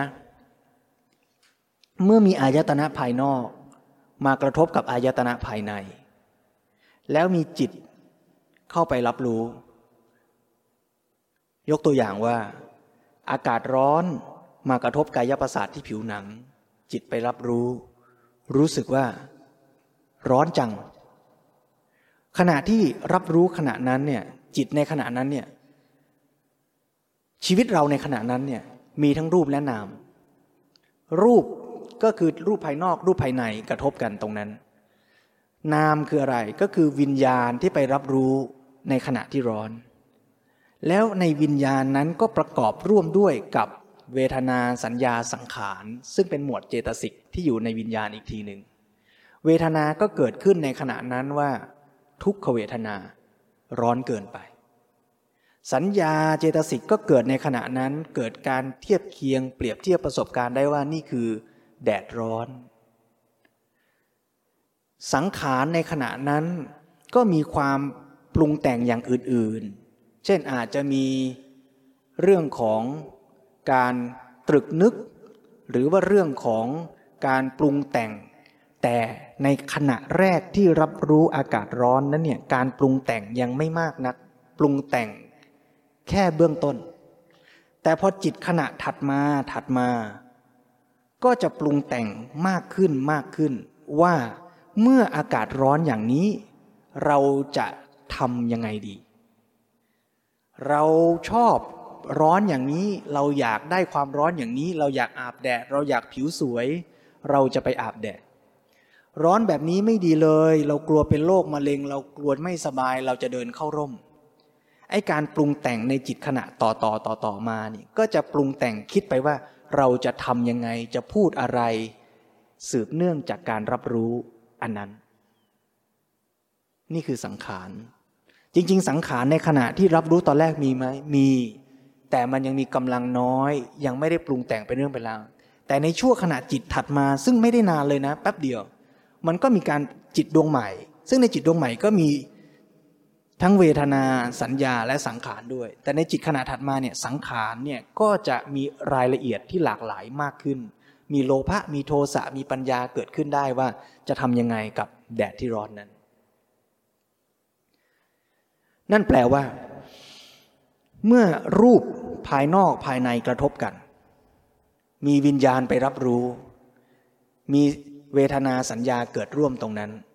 ก็จะทำให้เรารู้สึก สุขหรือทุกข์หรือเฉยๆในขณะนั้น แล้วเมื่อสุขทุกข์เฉยๆเราก็จะปรุงแต่งสังขารต่อมาว่าเราจะทำกรรมใหม่อย่างไรในสถานการณ์นั้น เพราะซึ่งการปรุงแต่งสังขารนี่แหละ คือการทำกรรมใหม่ที่จะไปในทางดีหรือชั่วก็ได้ ถ้าเราปรุงแต่งสังขารไปในทางปัญญา ก็จะเกิดเป็นฝั่งกุศล ถ้าเราปรุงแต่งสังขารไปตามความชอบใจไม่ชอบใจ แนวโน้มก็จะปรุงแต่งไปทางตัณหา สร้างความเป็นตัวตนเกิดเป็นกรรมที่สร้างภพต่อไป ก็คือฝั่งเกิดทุกข์เพราะฉะนั้นทางแยกอยู่ตรงนี้ว่าเมื่อเกิดการรับรู้ ตาเห็นรูป หูได้ยินเสียง กายสัมผัสต่างๆแล้วเนี่ยเมื่อรับรู้เกิดผัสสะ เกิดเวทนาร่วมด้วย เกิดเป็นสุขเวทนาก็ตาม ทุกขเวทนาก็ตาม อุเบกขาเวทนาก็ตาม ถ้าเรามีสติ เราจะปรุงแต่งสังขารด้วยปัญญา ด้วยกุศล เกิดเป็นสังขารที่เป็นกุศล เรียกว่าการปรุงแต่งในฝั่ง ดับทุกข์หรือวิวัตตะแต่ถ้าเราขาดสติเมื่อเกิดผัสสะกระทบ เกิดเวทนาร่วมด้วย เราก็จะปรุงแต่งด้วยอำนาจตัณหาคล้อยตามเวทนา คือถ้าสุขเวทนาเกิด เราก็ปรุงแต่งว่าชอบใจจังติดใจอยากได้สิ่งนี้อีก ก็ปรุงแต่งสังขารไปในทางตัณหา เกิดอุปาทานภพชาติชรามรณะ เรียกว่าการปรุงแต่งในฝั่งวัตตะ คือสร้างวัตตะแห่งทุกข์ต่อไป เพราะฉะนั้นจุดแยกจึงอยู่ที่ เมื่อเรารับรู้เกิดผัสสะเกิดเวทนาแล้ว จะปรุงแต่งสังขารไปในทางไหน ถ้าปรุงแต่งสังขารไปในทางกุศลก็เป็นวิวัตตะ ถ้าปรุงแต่งสังขารไปในทางอากุศล ไปในทางตัณหาอุปาทานก็เป็นฝั่งวัตตะ ก็คือวงจรปฏิจจสมุปบาทนั่นเอง เพราะฉะนั้นการฝึกท่านจึงบอกว่า ต้องไปฝึกสติที่การรับรู้ที่อายตนะ ตาเห็นรูปก็สักแต่ว่าตาเห็นรูป หูได้ยินเสียงก็สักแต่ว่าหูได้ยินเสียง เมื่อเราสักแต่ว่าไม่ได้หมายถึงว่าปล่อยปละละเลย แต่หมายถึงให้รับรู้ตามเป็นจริงของมัน อย่าเอาความชอบใจไม่ชอบใจของตัวเราไปใส่ รับรู้แล้วมันจะสุขเวทนาหรือทุกขเวทนาก็ตาม เราก็สักแต่ว่ารับรู้ ส่วนจะทำอะไรต่อสิ่งนั้น ก็ให้มาคิดด้วยปัญญาด้วยสติ อย่าทำไปโดยอัตโนมัติตามอำนาจของตัณหา ยกตัวอย่าง เช่นเมื่อเราได้ยินเสียงคนมาด่าเรา เสียงคำด่านั้นมากระทบหู เสียงเป็นอายตนะภายนอก โสตประสาทเป็นอายตนะภายใน ถ้าเขาบังเอิญด่าตอนที่เรากำลังกินข้าวอร่อยอยู่ เราอาจจะไม่รับรู้เลยก็ได้นะเพราะไม่มีวิญญาณไปมนสิการในเสียง แต่ถ้าสมมุติว่าเราเกิดไปใส่ใจในเสียงปุ๊บเกิดโสตะวิญญาณฝั่งนาม ไปประกอบรับรู้ในขณะที่เสียงกระทบหู มันก็เลยครบองค์ประกอบก็คือ อายตนะภายนอกคือสัทธารมอายตนะภายในคือโสตะประสาทแล้วก็มีวิญญาณ คือโสตะวิญญาณ ไปรับรู้ในขณะนั้น การกระทบกันของสามปัจจัยนี้เรียกว่าผัสสะคือ contact เกิดการกระทบกันเกิดผัสสะในขณะที่เกิดผัสสะนั่นเองก็จะเกิดเวทนาเกิดขึ้น ขณะที่เกิดเวทนานั้น เกิดร่วมอยู่ในวิญญาณคือจิต คือโสตะวิญญาณนั่นแหละ ในขณะนั้นเมื่อรับรู้เสร็จแล้ว เราก็มาคิดปรุงแต่งต่อไป ว่าเมื่อเราได้ยินเสียงคำด่านั้น ในขณะแรกมันเป็นการได้ยินเฉยๆ แล้วถัดมาก็เกิดการคิดเทียบเคียงกับสัญญาเก่าว่า เสียงนั้นมีความหมายอย่างไร เสียงนั้นเป็นเสียงของใคร เป็นคนที่เราเคยรู้จักชอบใจหรือไม่ชอบใจ ก็ประกอบกันเป็นความเข้าใจว่านี่คือเสียงด่าจากคนที่เราไม่ชอบหน้า เมื่อเรารับรู้ข้อมูลนี้แล้ว ถ้าเราขาดสติ เราก็จะปรุงแต่งสังขารในขณะจิตต่อไป ว่าเราจะโต้ตอบ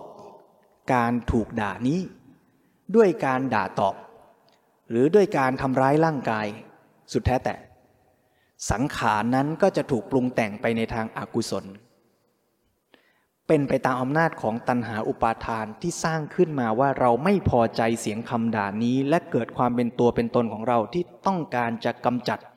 หรือพ้นไปจากสภาวะถูกด่าอันนี้ เราก็จะทำกรรมใหม่ในฝั่งอากุศล อันเกิดจากสังขารปรุงแต่งที่เป็นอกุศล แต่ถ้าในขณะที่เรารับรู้เสียงด่านั้นแล้วเรามีสติได้ไวเราก็จะรับรู้ เสียงที่มากระทบ สักแต่ว่าเป็นเสียงที่มากระทบ ต่อให้มีการเทียบเคียงสัญญารู้ว่าเป็นคำด่า ก็รู้ว่าเป็นคำด่า แต่เมื่อเราจะปรุงแต่งสังขารอันใหม่ เราจะเลือกปรุงแต่งด้วยปัญญาดีที่สุดเท่าที่เราจะทำได้ พอรู้ตัวอย่างนี้แทนที่จะด่าตอบทันทีเราก็เลยหยุดไว้ แล้วก็ ใช้ปัญญาคิดว่าเราจะอธิบายเขายังไงดี เราจะคุยกับเขาแบบไหน หรือตอนนี้ยังไม่เหมาะสมที่จะคุย เราควรจะเลี่ยงกันไปก่อน เราควรจะทำยังไง เราก็จะปรุงแต่งสังขารซึ่งส่งผลให้เกิดการกระทำทางกายวาจา ไปในทางกุศล อย่างนี้ เพราะฉะนั้นสิ่งที่ผู้ปฏิบัติจะฝึกได้ก็คือฝึกสังเกตในขณะที่ รูปภายนอกกระทบกับรูปภายในอายตนะภายนอกกระทบกับอายตนะภายใน แล้วเกิดสุขหรือทุกขเวทนา การสังเกตรูป เราฝึกไปแล้วเมื่อกี้การฝึกในขั้นต่อมาก็คือว่า ฝึกสังเกตว่าเมื่อรูปกระทบกัน เกิดเวทนาสุขทุกข์หรือเฉยเฉยสังเกตได้ไหมได้ เมื่อเรานั่งอยู่ ลมเย็นๆมากระทบ เรารู้สึกไหมว่า เออเนี่ย สุขเวทนาอ่าถ้านั่งอยู่แล้วมันน้ำหนักมันกดลงไปที่กระดูกบางส่วน หนักเกินไปนานเกินไปมันเกิดรู้สึกเจ็บ ความหนักนั้นคือธาตุดิน คืออายตนะภายนอก กระทบกับกายประสาทที่จุดนั้นทำให้เรารู้สึกว่ามันหนักพอมันหนักมากๆตรงนั้นมันทำให้เรารู้สึกทุกขเวทนาเกิดขึ้น รับรู้ทุกขเวทนาได้ไหม ได้ นี่คือเวทนาที่ปรากฏขึ้นจากการกระทบของอายตนะภายนอกภายใน แต่เมื่อมันกระทบเสร็จแล้วเราปรุงแต่งอะไรต่อสังเกตได้ด้วยไหม พอมันรู้สึกหนัก มันรู้สึกทุกขเวทนา มันรู้สึกปวด เราปรุงแต่งต่อไหมว่า เราไม่ชอบอาการอาการปวดแบบนี้เลย เรารู้สึกลำคาญ เรารู้สึกอยากพ้นไป จากสภาวะแบบนี้เราอยากให้สภาวะแบบนี้มันจบลงเร็ว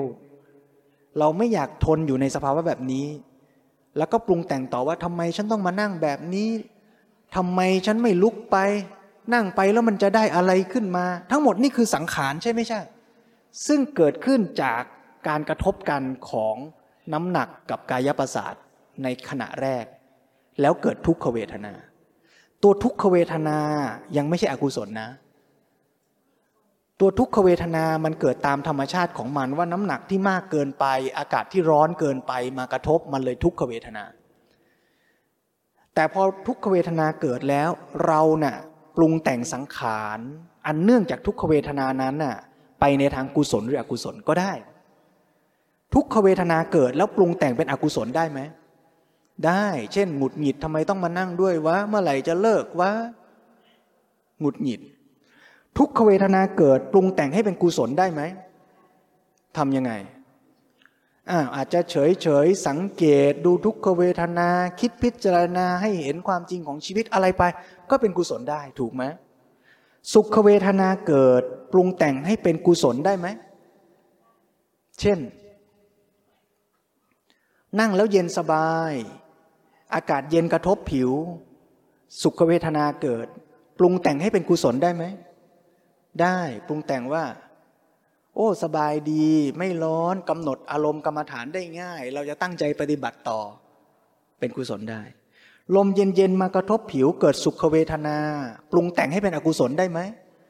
ได้ทำไง โอ้ยสบายเย็นดีจังเลยน่านอน เกิดความขี้เกียจเข้ามาหลับดีกว่า ได้ไหมได้ เพราะฉะนั้นสุขทุกขเวทนาเป็นแพสซีฟ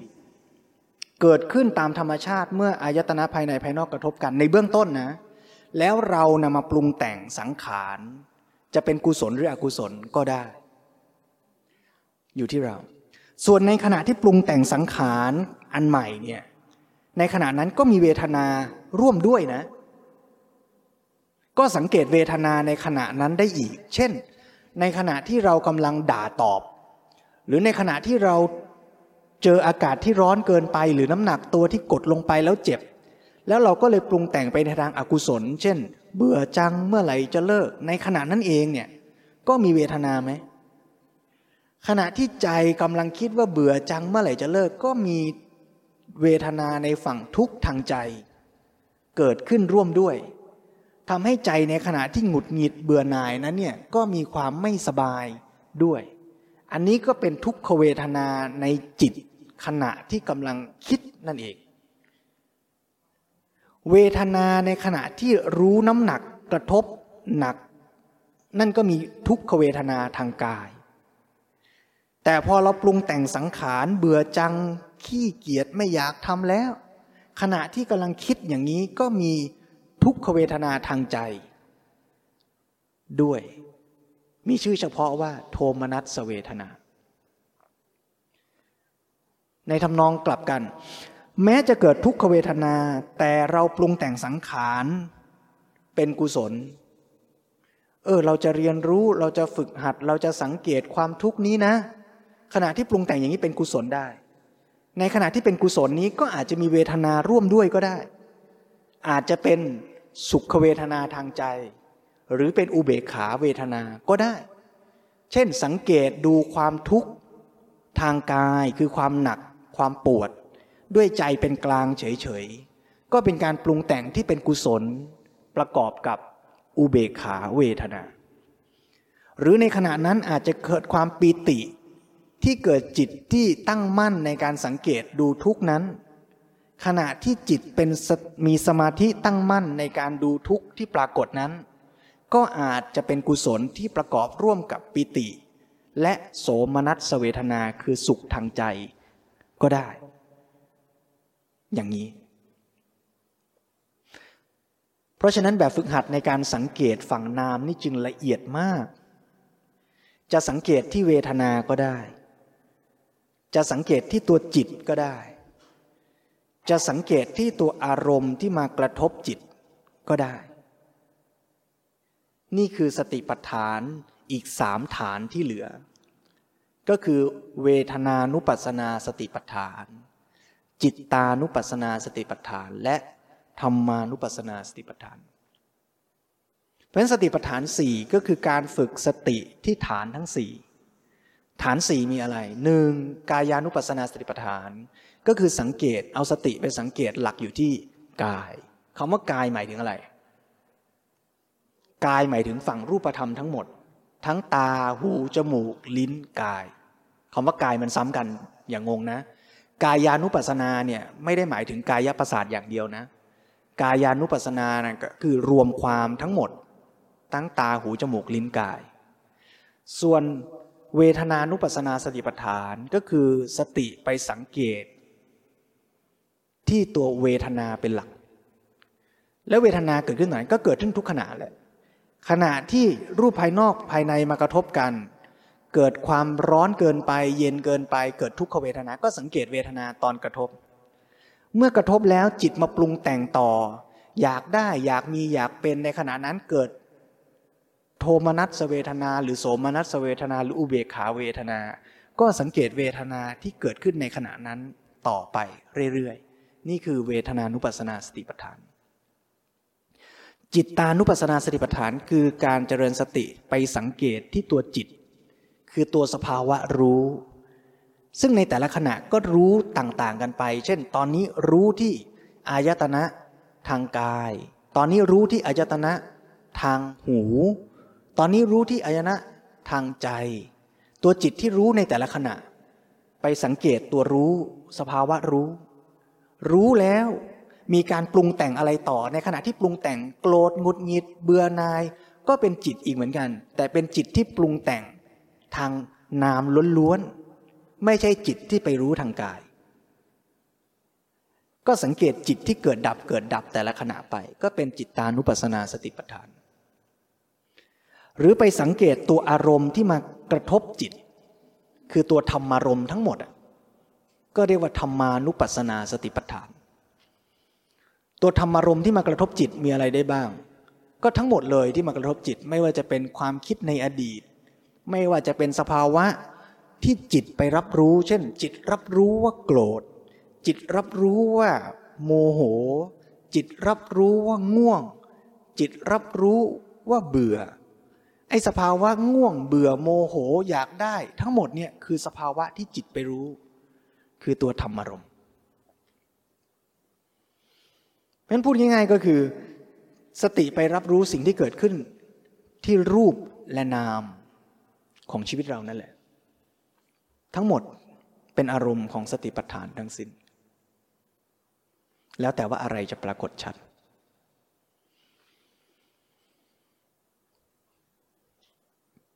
มีคำถามไหมเมื่อสักครู่พระอาจารย์บอกว่า เมื่อตาหูได้สัมผัสอะไรก็ให้สักแต่ว่า ก็เรียนกราบเรียนถามพระอาจารย์ว่า สักแต่ว่านี่เข้าได้กับเวทนาหรือเปล่าเจ้าค่ะเจริญพร ตัวอุเบกขาที่โยมหมายถึงเนี่ยหมายถึงตัวอุเบกขาเวทนาถูกไหม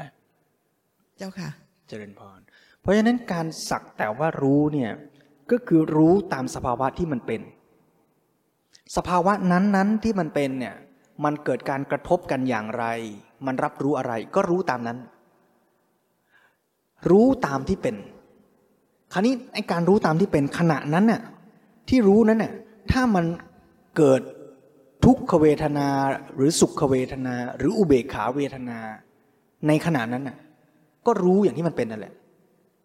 ไม่จำเป็นว่าต้องเป็นอุเบกขาเวทนาเท่านั้น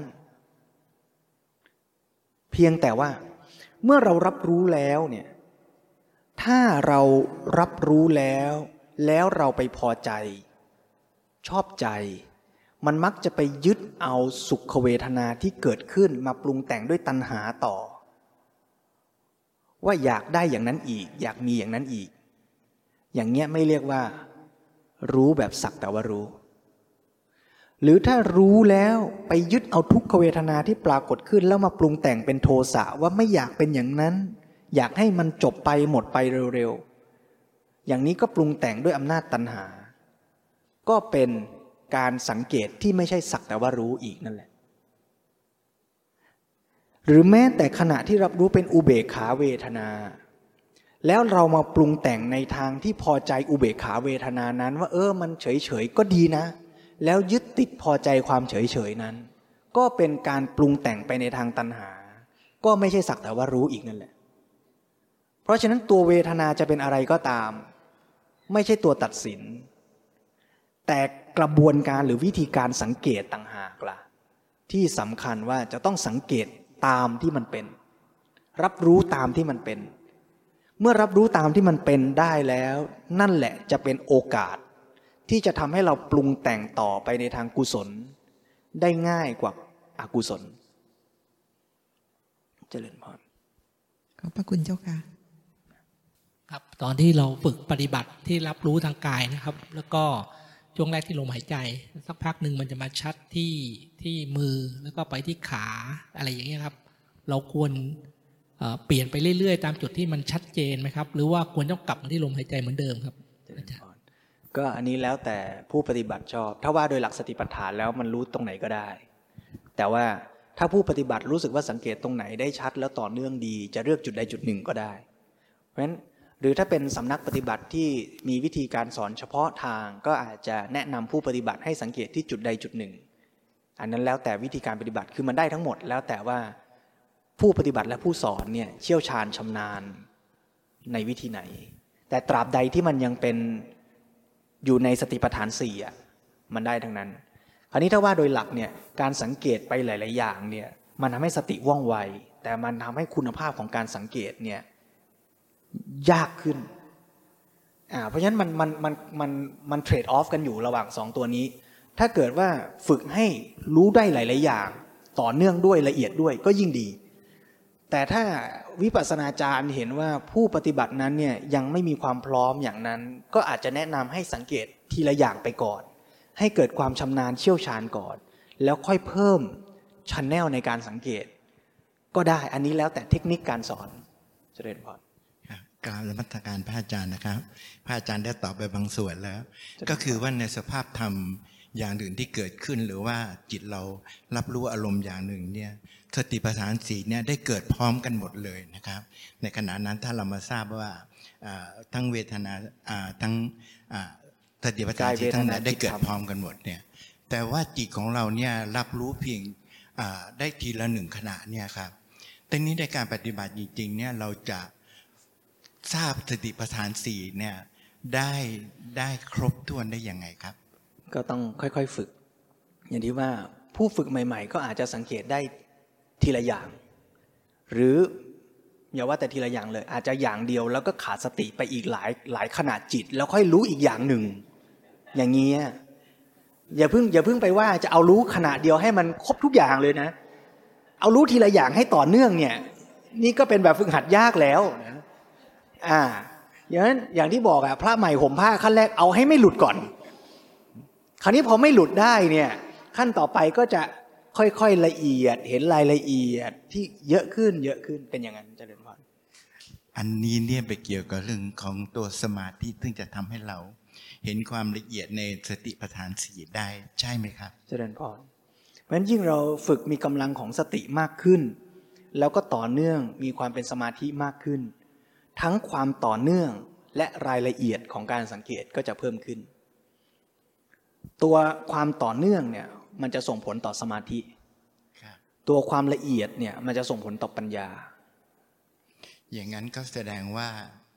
ตัวสติปัฏฐานสี่ที่เราปฏิบัติอยู่อ่าอ่าได้ได้ได้บ่อยขึ้นได้ได้ละเอียดขึ้นนี่ก็จะเป็นตัวฐานของตัวสมาธิเจริญพรเป็นตัวสมถะให้เราเช่นเดียวกันใช่ไหมครับ มันสติมันนำไปได้ทั้งสมถะทั้งวิปัสสนาครับถ้าสนใจเรื่องนี้อาตมาแนะนำให้อ่านเรื่องสติ หมวดสติในหนังสือพุทธธรรมต่อ ตรงนั้นเนี่ยหลวงพ่อสมเด็จจะอธิบายไว้ชัดเลยว่า สติเป็นฐานของทั้งสมถะและวิปัสสนาครับเพราะฉะนั้นการที่เรามีสติต่อเนื่องกับอารมณ์ใดอารมณ์หนึ่งได้ต่อเนื่องครับก็ทำให้เกิดสมถะครับโทษก็เป็นการฝึกสมถะทำให้เกิดฌาน ในขณะเดียวกันเมื่อสติสังเกตสภาวะที่เกิดขึ้นได้ละเอียดเห็นความจริงของสภาวะมีการเกิดดับ สตินั่นแหละเป็นเครื่องมือในการเจริญวิปัสสนาครับทำให้เกิดปัญญาครับคือญาณทั้งทั้งญาณทั้งฌานเนี่ยอาศัยสติ เป็นต้นทางทั้งคู่ครับขณะที่เกิดมีตัวรู้เกิดขึ้นเนี่ยผมสังเกตเห็นว่าต้องมีตัวสมาธิเนี่ย เป็นตัวกำกับอยู่ตลอดเวลาใช่ไหมครับ เจริญพรจริง ๆ แล้วตัวสมาธิที่โยมว่าเนี่ยมันหมายถึงเจตสิกตัวหนึ่ง เรียกว่าเอกคตาเจตสิกคือการที่ทำให้จิตหล่อเลี้ยงจิตให้นิ่งแน่วอยู่กับอารมณ์นั้นครับซึ่งไอ้ตัวเจตสิกตัวเนี้ยมันจะค่อยๆ มีกำลังมากขึ้น ในการที่ผู้ปฏิบัติสังเกตหรือมีสติอยู่กับอารมณ์กรรมฐานขณะใดขณะหนึ่ง แค่แวบหนึ่งอะมันก็มีเอกคตาเจตสิกที่ดีขึ้นระดับหนึ่งครับ ดีกว่าไม่ฝึกครับแต่มันยังไม่ดีถึงขั้นเป็นฌานครับแต่ผู้ปฏิบัติต้องฝึกสติอย่างเงี้ยไปมากขึ้นมากขึ้นไอ้ตัวเจตสิกตัวเนี้ยมันก็จะมีกำลังมากขึ้นมากขึ้น จนใกล้ความเป็นสมาธิใกล้ความเป็นฌานเข้าไปมากขึ้นมากขึ้นงั้นถามว่ามันมีอยู่ไหมมันมีอยู่ แต่ขณะนั้นอะมันยังไม่มากพอถึงขั้นเป็นฌานแสดงว่าเราจะต้องฝึกอ่าตัวธรรมฐานนี้ให้ให้มีกำลังมากขึ้นเจริญพรก็ฝึกไปเรื่อยๆ แต่อย่าลืมว่าเป้าหมายจริง ๆ ในทางพุทธศาสนาไม่ใช่ฌานคือปัญญา ต้องต้องทำตาหากไหมครับ ต้องฝึกฝนโดยตาหากเพื่อให้ธรรมถะตัวนี้มีกำลังมากขึ้นเพื่อที่จะไปดูตัววิปัสสนา ให้ชัดเจนขึ้น หรือว่าได้ครบถ้วนในสติปัฏฐานสี่ได้ทั้งคู่อ๋อครับคือเมื่อสติดีแล้วจะเจริญวิปัสสนาขออภัย เมื่อฝึกสติไป จะมุ่งเน้นไปที่การเจริญวิปัสสนาเลยก็ได้ ก็คือใช้กำลังของสติที่ตัวเองฝึกเท่าที่ได้นั่นแหละ ไปสังเกตสภาวะรูปนามที่ปรากฏในแต่ละขณะให้เห็นความเป็นจริงของรูปนามนั้นครับเนี่ยก็เป็นการเจริญวิปัสสนา ซึ่งไอ้อารมณ์หรือรูปนามที่เราสังเกตนั้นเนี่ยไม่จำเป็นต้องเป็นอารมณ์ใดอารมณ์เดียว อาจจะเป็นลมที่กระทบที่ท้องที่จมูก ความเย็นความร้อนเสียง ความหงุดหงิด ความไม่พอใจ สังเกตรูปนามเหล่านี้ให้เห็นความเป็นไตรลักษณ์เกิดดับ ก็ไปทางวิปัสสนาเลยก็ได้ ในขณะที่ยังไม่ได้สมาธิยังไม่ได้ฌานแต่ในขณะที่ฝึกสังเกตไปอย่างนั้นเรื่อยๆเนี่ยตัวเอกคตาเจตสิกเนี่ยคือคือความเป็นสมาธิเนี่ยมันก็จะค่อยๆ เพิ่มขึ้นเพิ่มขึ้น แต่ยังไม่ถึงขั้นสมาธิที่เรียกว่าฌานครับแต่มันก็เพิ่มคุณภาพไปเรื่อย ๆ ในระหว่างทางของการฝึกครับได้ด้วย อันนี้ก็ถือว่าบางคนใช้วิปัสสนานำและบางคนก็ใช้ใช้สมถะนำเจริญพรเพราะฉะนั้นในการฝึกพระไตรปิฎกเองก็รับรองว่าฝึกด้วยการฝึกสมถะก่อนแล้วไปต่อวิปัสสนาก็ได้ คือการฝึกให้ได้ฌานก่อนเหมือนอย่างพระพุทธเจ้าครับแล้วใช้ฌานที่เหมาะสมครับในการพิจารณารูปนาม เป็นการเจริญวิปัสสนาจนทำให้เกิดวิปัสสนาญาณก็ได้ หรือจะใช้สติพัฒนาขอไปใช้สติฝึกวิปัสสนากรรมฐาน ทำให้เกิดวิปัสนาญาณแล้วในขณะที่วิปัสสนาญาณพัฒนาขึ้นกำลังของสมาธิ ซึ่งยังไม่ถึงขั้นฌานเป็นแค่สมาธิชั่วขณะ ก็พัฒนาขึ้นพัฒนาขึ้น แล้วในขณะที่บรรลุธรรม คือมรรคจิตเกิด สภาวะในขณะนั้นเนี่ยสมาธิก็พลั่งพร้อม เกิดเป็นปฐมฌานในขณะนั้นก็ได้ ในในบุคคลทั่วๆไปที่ไม่ได้รับการปฏิบัติ หรือว่าไม่ได้รับการฟังธรรมเนี่ยคำว่าสักแต่ว่าเห็นหรือสักแต่ว่ารู้นี่ก็คงจะไม่เกิดนะครับตอนนี้จะทำยังไงให้แสดงว่าคนพวกนี้ก็ต้องปล่อยไปตามสิ่งที่มากระทบในอารมณ์ในแต่ละครั้ง ก็ต้องเริ่มด้วยศรัทธา เข้าหาสัตบุรุษ ฟังธรรมจากสัตบุรุษ มีโยนิโสมนสิการพิจารณาธรรมนั้น แล้วลงมือปฏิบัติด้วยตนเอง โสตาปฏิยังคำคาสุดท้ายนะครับคำว่าเห็นสักแต่ว่าเห็นหรือรู้สักว่าสักแต่ว่ารู้เนี่ยมันเปรียบเหมือนทางแยกที่เราจะแยกไปทางกุศลหรืออกุศลเชิญพรแต่ตลอดในการเวลาของการปฏิบัติเนี่ยเราจะเห็นว่าตัวสังขารขันธ์ซึ่งเป็นตัวปรุงแต่งเนี่ยมันเกิดสลับมันเกิดแทรกอยู่ในการปฏิบัติเนี่ย เกือบตลอดเวลาเลยครับใช่อ่าจริงๆมันเกิดตลอดจะเวมีลาวิธียังไงที่ทำให้เรารู้สึกว่าเราเดินเราเรามีสังขารตัวนี้ได้น้อยลงฮะหรือว่าเราจะต้องทำให้เป็นอ่ากุศลละสังขารอยู่ตลอดเวลาใช่เราทำให้สังขารน้อยไม่ได้ การปรุงแต่งมันเกิดขึ้นโดยธรรมชาติครับใช่ไหมการคิดการปรุงแต่งมันเกิดขึ้นโดยธรรมชาติครับหน้าที่ของผู้ปฏิบัติคือการตามรู้สังเกต ทางช่องทางทั้งหกที่จะเกิดการกระทบครับแล้วเมื่อเกิดการกระทบแล้ว ถ้าเรามีสติ เราก็จะปรุงแต่งสังขารไปในทางที่เป็นกุศลครับเราทำได้อย่างนั้นเราทในขณะที่ผู้ปฏิบัติกำหนดสติอะำครับไอ้คำว่ากำหนดสติก็สังขารนะ ตัวกำหนดตัวการที่เราพูดว่ากำหนดอารมณ์กรรมฐานเนี่ยคำว่ากำหนดนั่นน่ะก็คือสติเจตสิกถูกไหมครับ แต่มันจะเกิดสติเจตสิกได้ก็ต่อเมื่อ เราใส่ใจตั้งใจในการพิจารณาอารมณ์กรรมฐาน ต่อเนื่องมา เพราะฉะนั้นการปรุงแต่งด้วยสติเจตสิกไม่ใช่ไม่ดีนะ ดีอย่าไปกลัวอย่าไปพูด อย่าไปคิดว่าสังขารไม่ไม่ดีครับหลวงพ่อสมเด็จพระโรสาจารย์บอกว่า จริงอยู่นิพพานมันคือสภาวะไม่ปรุงแต่ง แต่มันจะเข้าถึงนิพพานได้มันต้องฝึกปรุงแต่งให้ดีให้เป็นครับ การปรุงแต่งที่ดีนั่นแหละคือวิธีไปสู่การถึงซึ่งความไม่ปรุงแต่ง ไม่ใช่ว่าเริ่มปฏิบัติแล้วเราต้องไม่ปรุงแต่งนะ มันไม่ปรุงแต่งไม่ได้ครับเพราะไม่ปรุงแต่งมันมีอย่างเดียวคือนิพพาน เพราะฉะนั้นในขณะทั้งหมดที่เรากำลังไปสู่นิพพานน่ะทั้งหมดเลยนะ ในขณะที่เราเริ่มคิดว่าอยากจะไปวัดนั่งสมาธิขณะที่เรากำลังกำหนดสติครับไอ้พวกนี้สังขารหมดครับปรุงแต่งหมดครับ แต่ปรุงแต่งให้เป็นกุศลครับเจริญพรก็พระอาจารย์ได้ตอบมาอย่างนี้ก็แสดงว่าตัวสังขารเนี่ย มันจะเกิดต่อเนื่องอยู่ตลอดเวลาเท่าที่ผมทราบก็ก็จากการปฏิบัติก็จะเห็นว่าตัวสังขารเนี่ย มันจะเกิดต่อต่อตัวต่อต่อไปเรื่อยแต่เราจะมีโอกาสตามมันทันหรือไม่เท่านั้นเองเจริญพรครับนมัสการครับท่านเจริญพรแล้วถ้าตามทันจริงๆ ก็จะเป็นปัจจัยให้ปรุงแต่งไปในทางที่ดีได้ด้วย ห้านาทีสุดท้าย พูดเหมือนตอนนั่งสมาธิเพราะเจริญพรคือทบทวนผัสสะนิดนึง ก็คือถ้าสมมุติว่าเป็นเรื่องของอายตนะห้าอันแรกเนี่ยที่เป็นเรื่องของกายเนี่ยมันจะต้องประกอบด้วยองค์ประกอบสามอย่างก็คือ ตัวประสาทตัวอารมณ์ข้างนอกภายนอกแล้วก็ตัววิญญาณ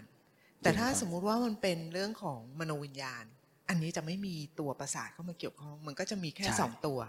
ก็คือตัวมโนวิญญาณกับตัวธรรมารมณ์เจริญพรซึ่งตัวธรรมารมณ์เนี่ยที่เราบอกว่าเป็นอายะอายตนะภายนอก แต่จริง ๆ แล้วเนี่ยมันก็คือตัวเวทนาสัญญาสังขาร ที่มันขึ้นมาในในจิตของเราอย่างนี้หรือเปล่าเจ้าค่ะเราก็เอามโนวิญญาณเนี่ยไปรับรู้เจริเข้าญใจพอย่างรนี้ถูกไหมเจ้าค่ะ ใช่ แต่ว่าไอ้ตัวตัวสังขารละขันธ์ที่มาเป็นอารมณ์ของมโนวิญญาณเนี่ย มันอาจจะเป็นสังขารขันธ์ในอดีต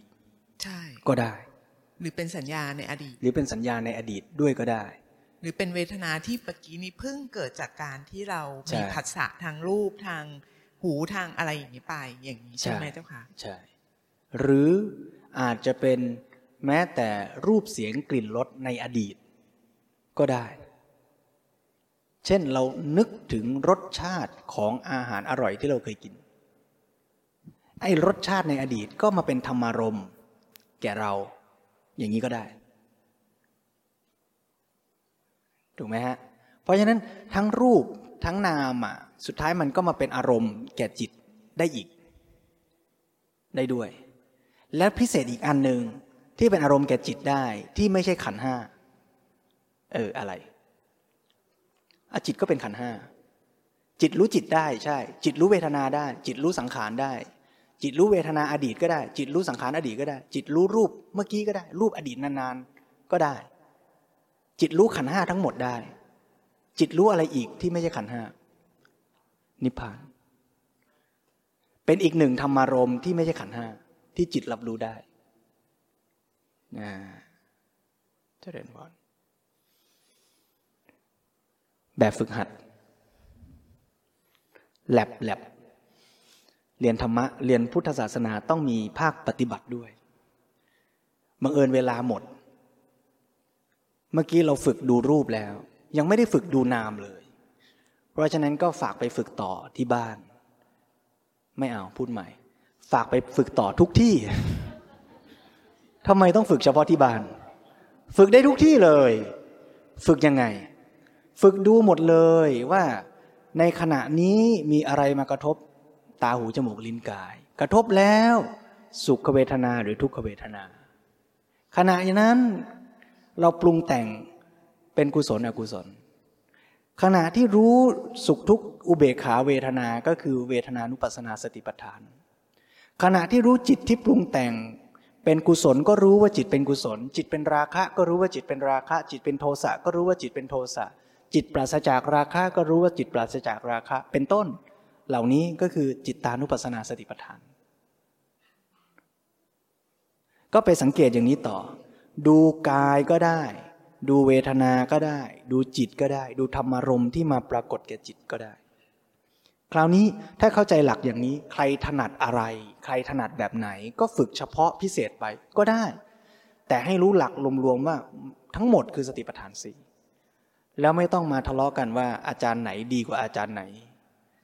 อาจารย์ที่ดูกายก็ดี ถ้าใครชอบฝึกดูกาย ก็ฝึกกับอาจารย์ดูกาย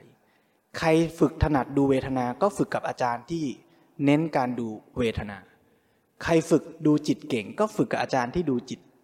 สอนการดูจิตเก่ง ก็ได้ทั้งหมด ไม่มีปัญหาเลย ที่มีปัญหาคือไม่ฝึก นั่นเอง เพราะฉะนั้นก็ ชวนให้โยมสังเกตต่อดูต่อ แล้วคำถามต่อไปก็คือว่าเมื่อสังเกตเป็น ดูรูปเป็นดูนามเป็น แบบฝึกหัดขั้นต่อไปก็คือ ดูต่อไปว่ามันเป็นยังไง รูปที่ดูแหละมันเป็นยังไง นามที่สังเกตเห็นสังเกตเจอมันเป็นยังไงเพราะฉะนั้นที่อธิบายมาในวันนี้ก็ กินความในส่วนของหนังสือพุทธธรรมสองบทแรก ที่อยู่ในชื่อตอนว่า ชีวิตคืออะไรคำตอบบทที่หนึ่งตอบว่าชีวิตคือขันห้าบทที่สองตอบว่าชีวิตคืออายตนะหกเอ๊ะสองคำตอบทำไมตอบไม่เหมือนกัน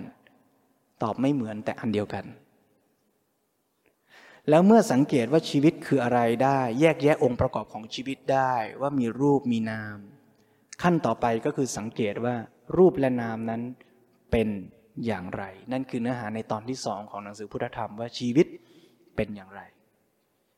คำตอบก็คือบทที่สามว่าไตรลักษณ์เพราะฉะนั้นเมื่อสังเกตรูปนามเป็นก็จะเห็นเองว่ารูปนามเป็นไตรลักษณ์ไม่ต้องไปพยายามยัดเยียดความเชื่อที่เราเรียนมาว่ามันต้องเกิดและดับนะ แต่สังเกตตามเป็นจริงแล้วเห็นเองว่ามันเกิดดับ ก็จะรู้เองว่ามันเกิดดับ นี่ก็จะเป็นแบบฝึกหัดในการฝึกต่อไป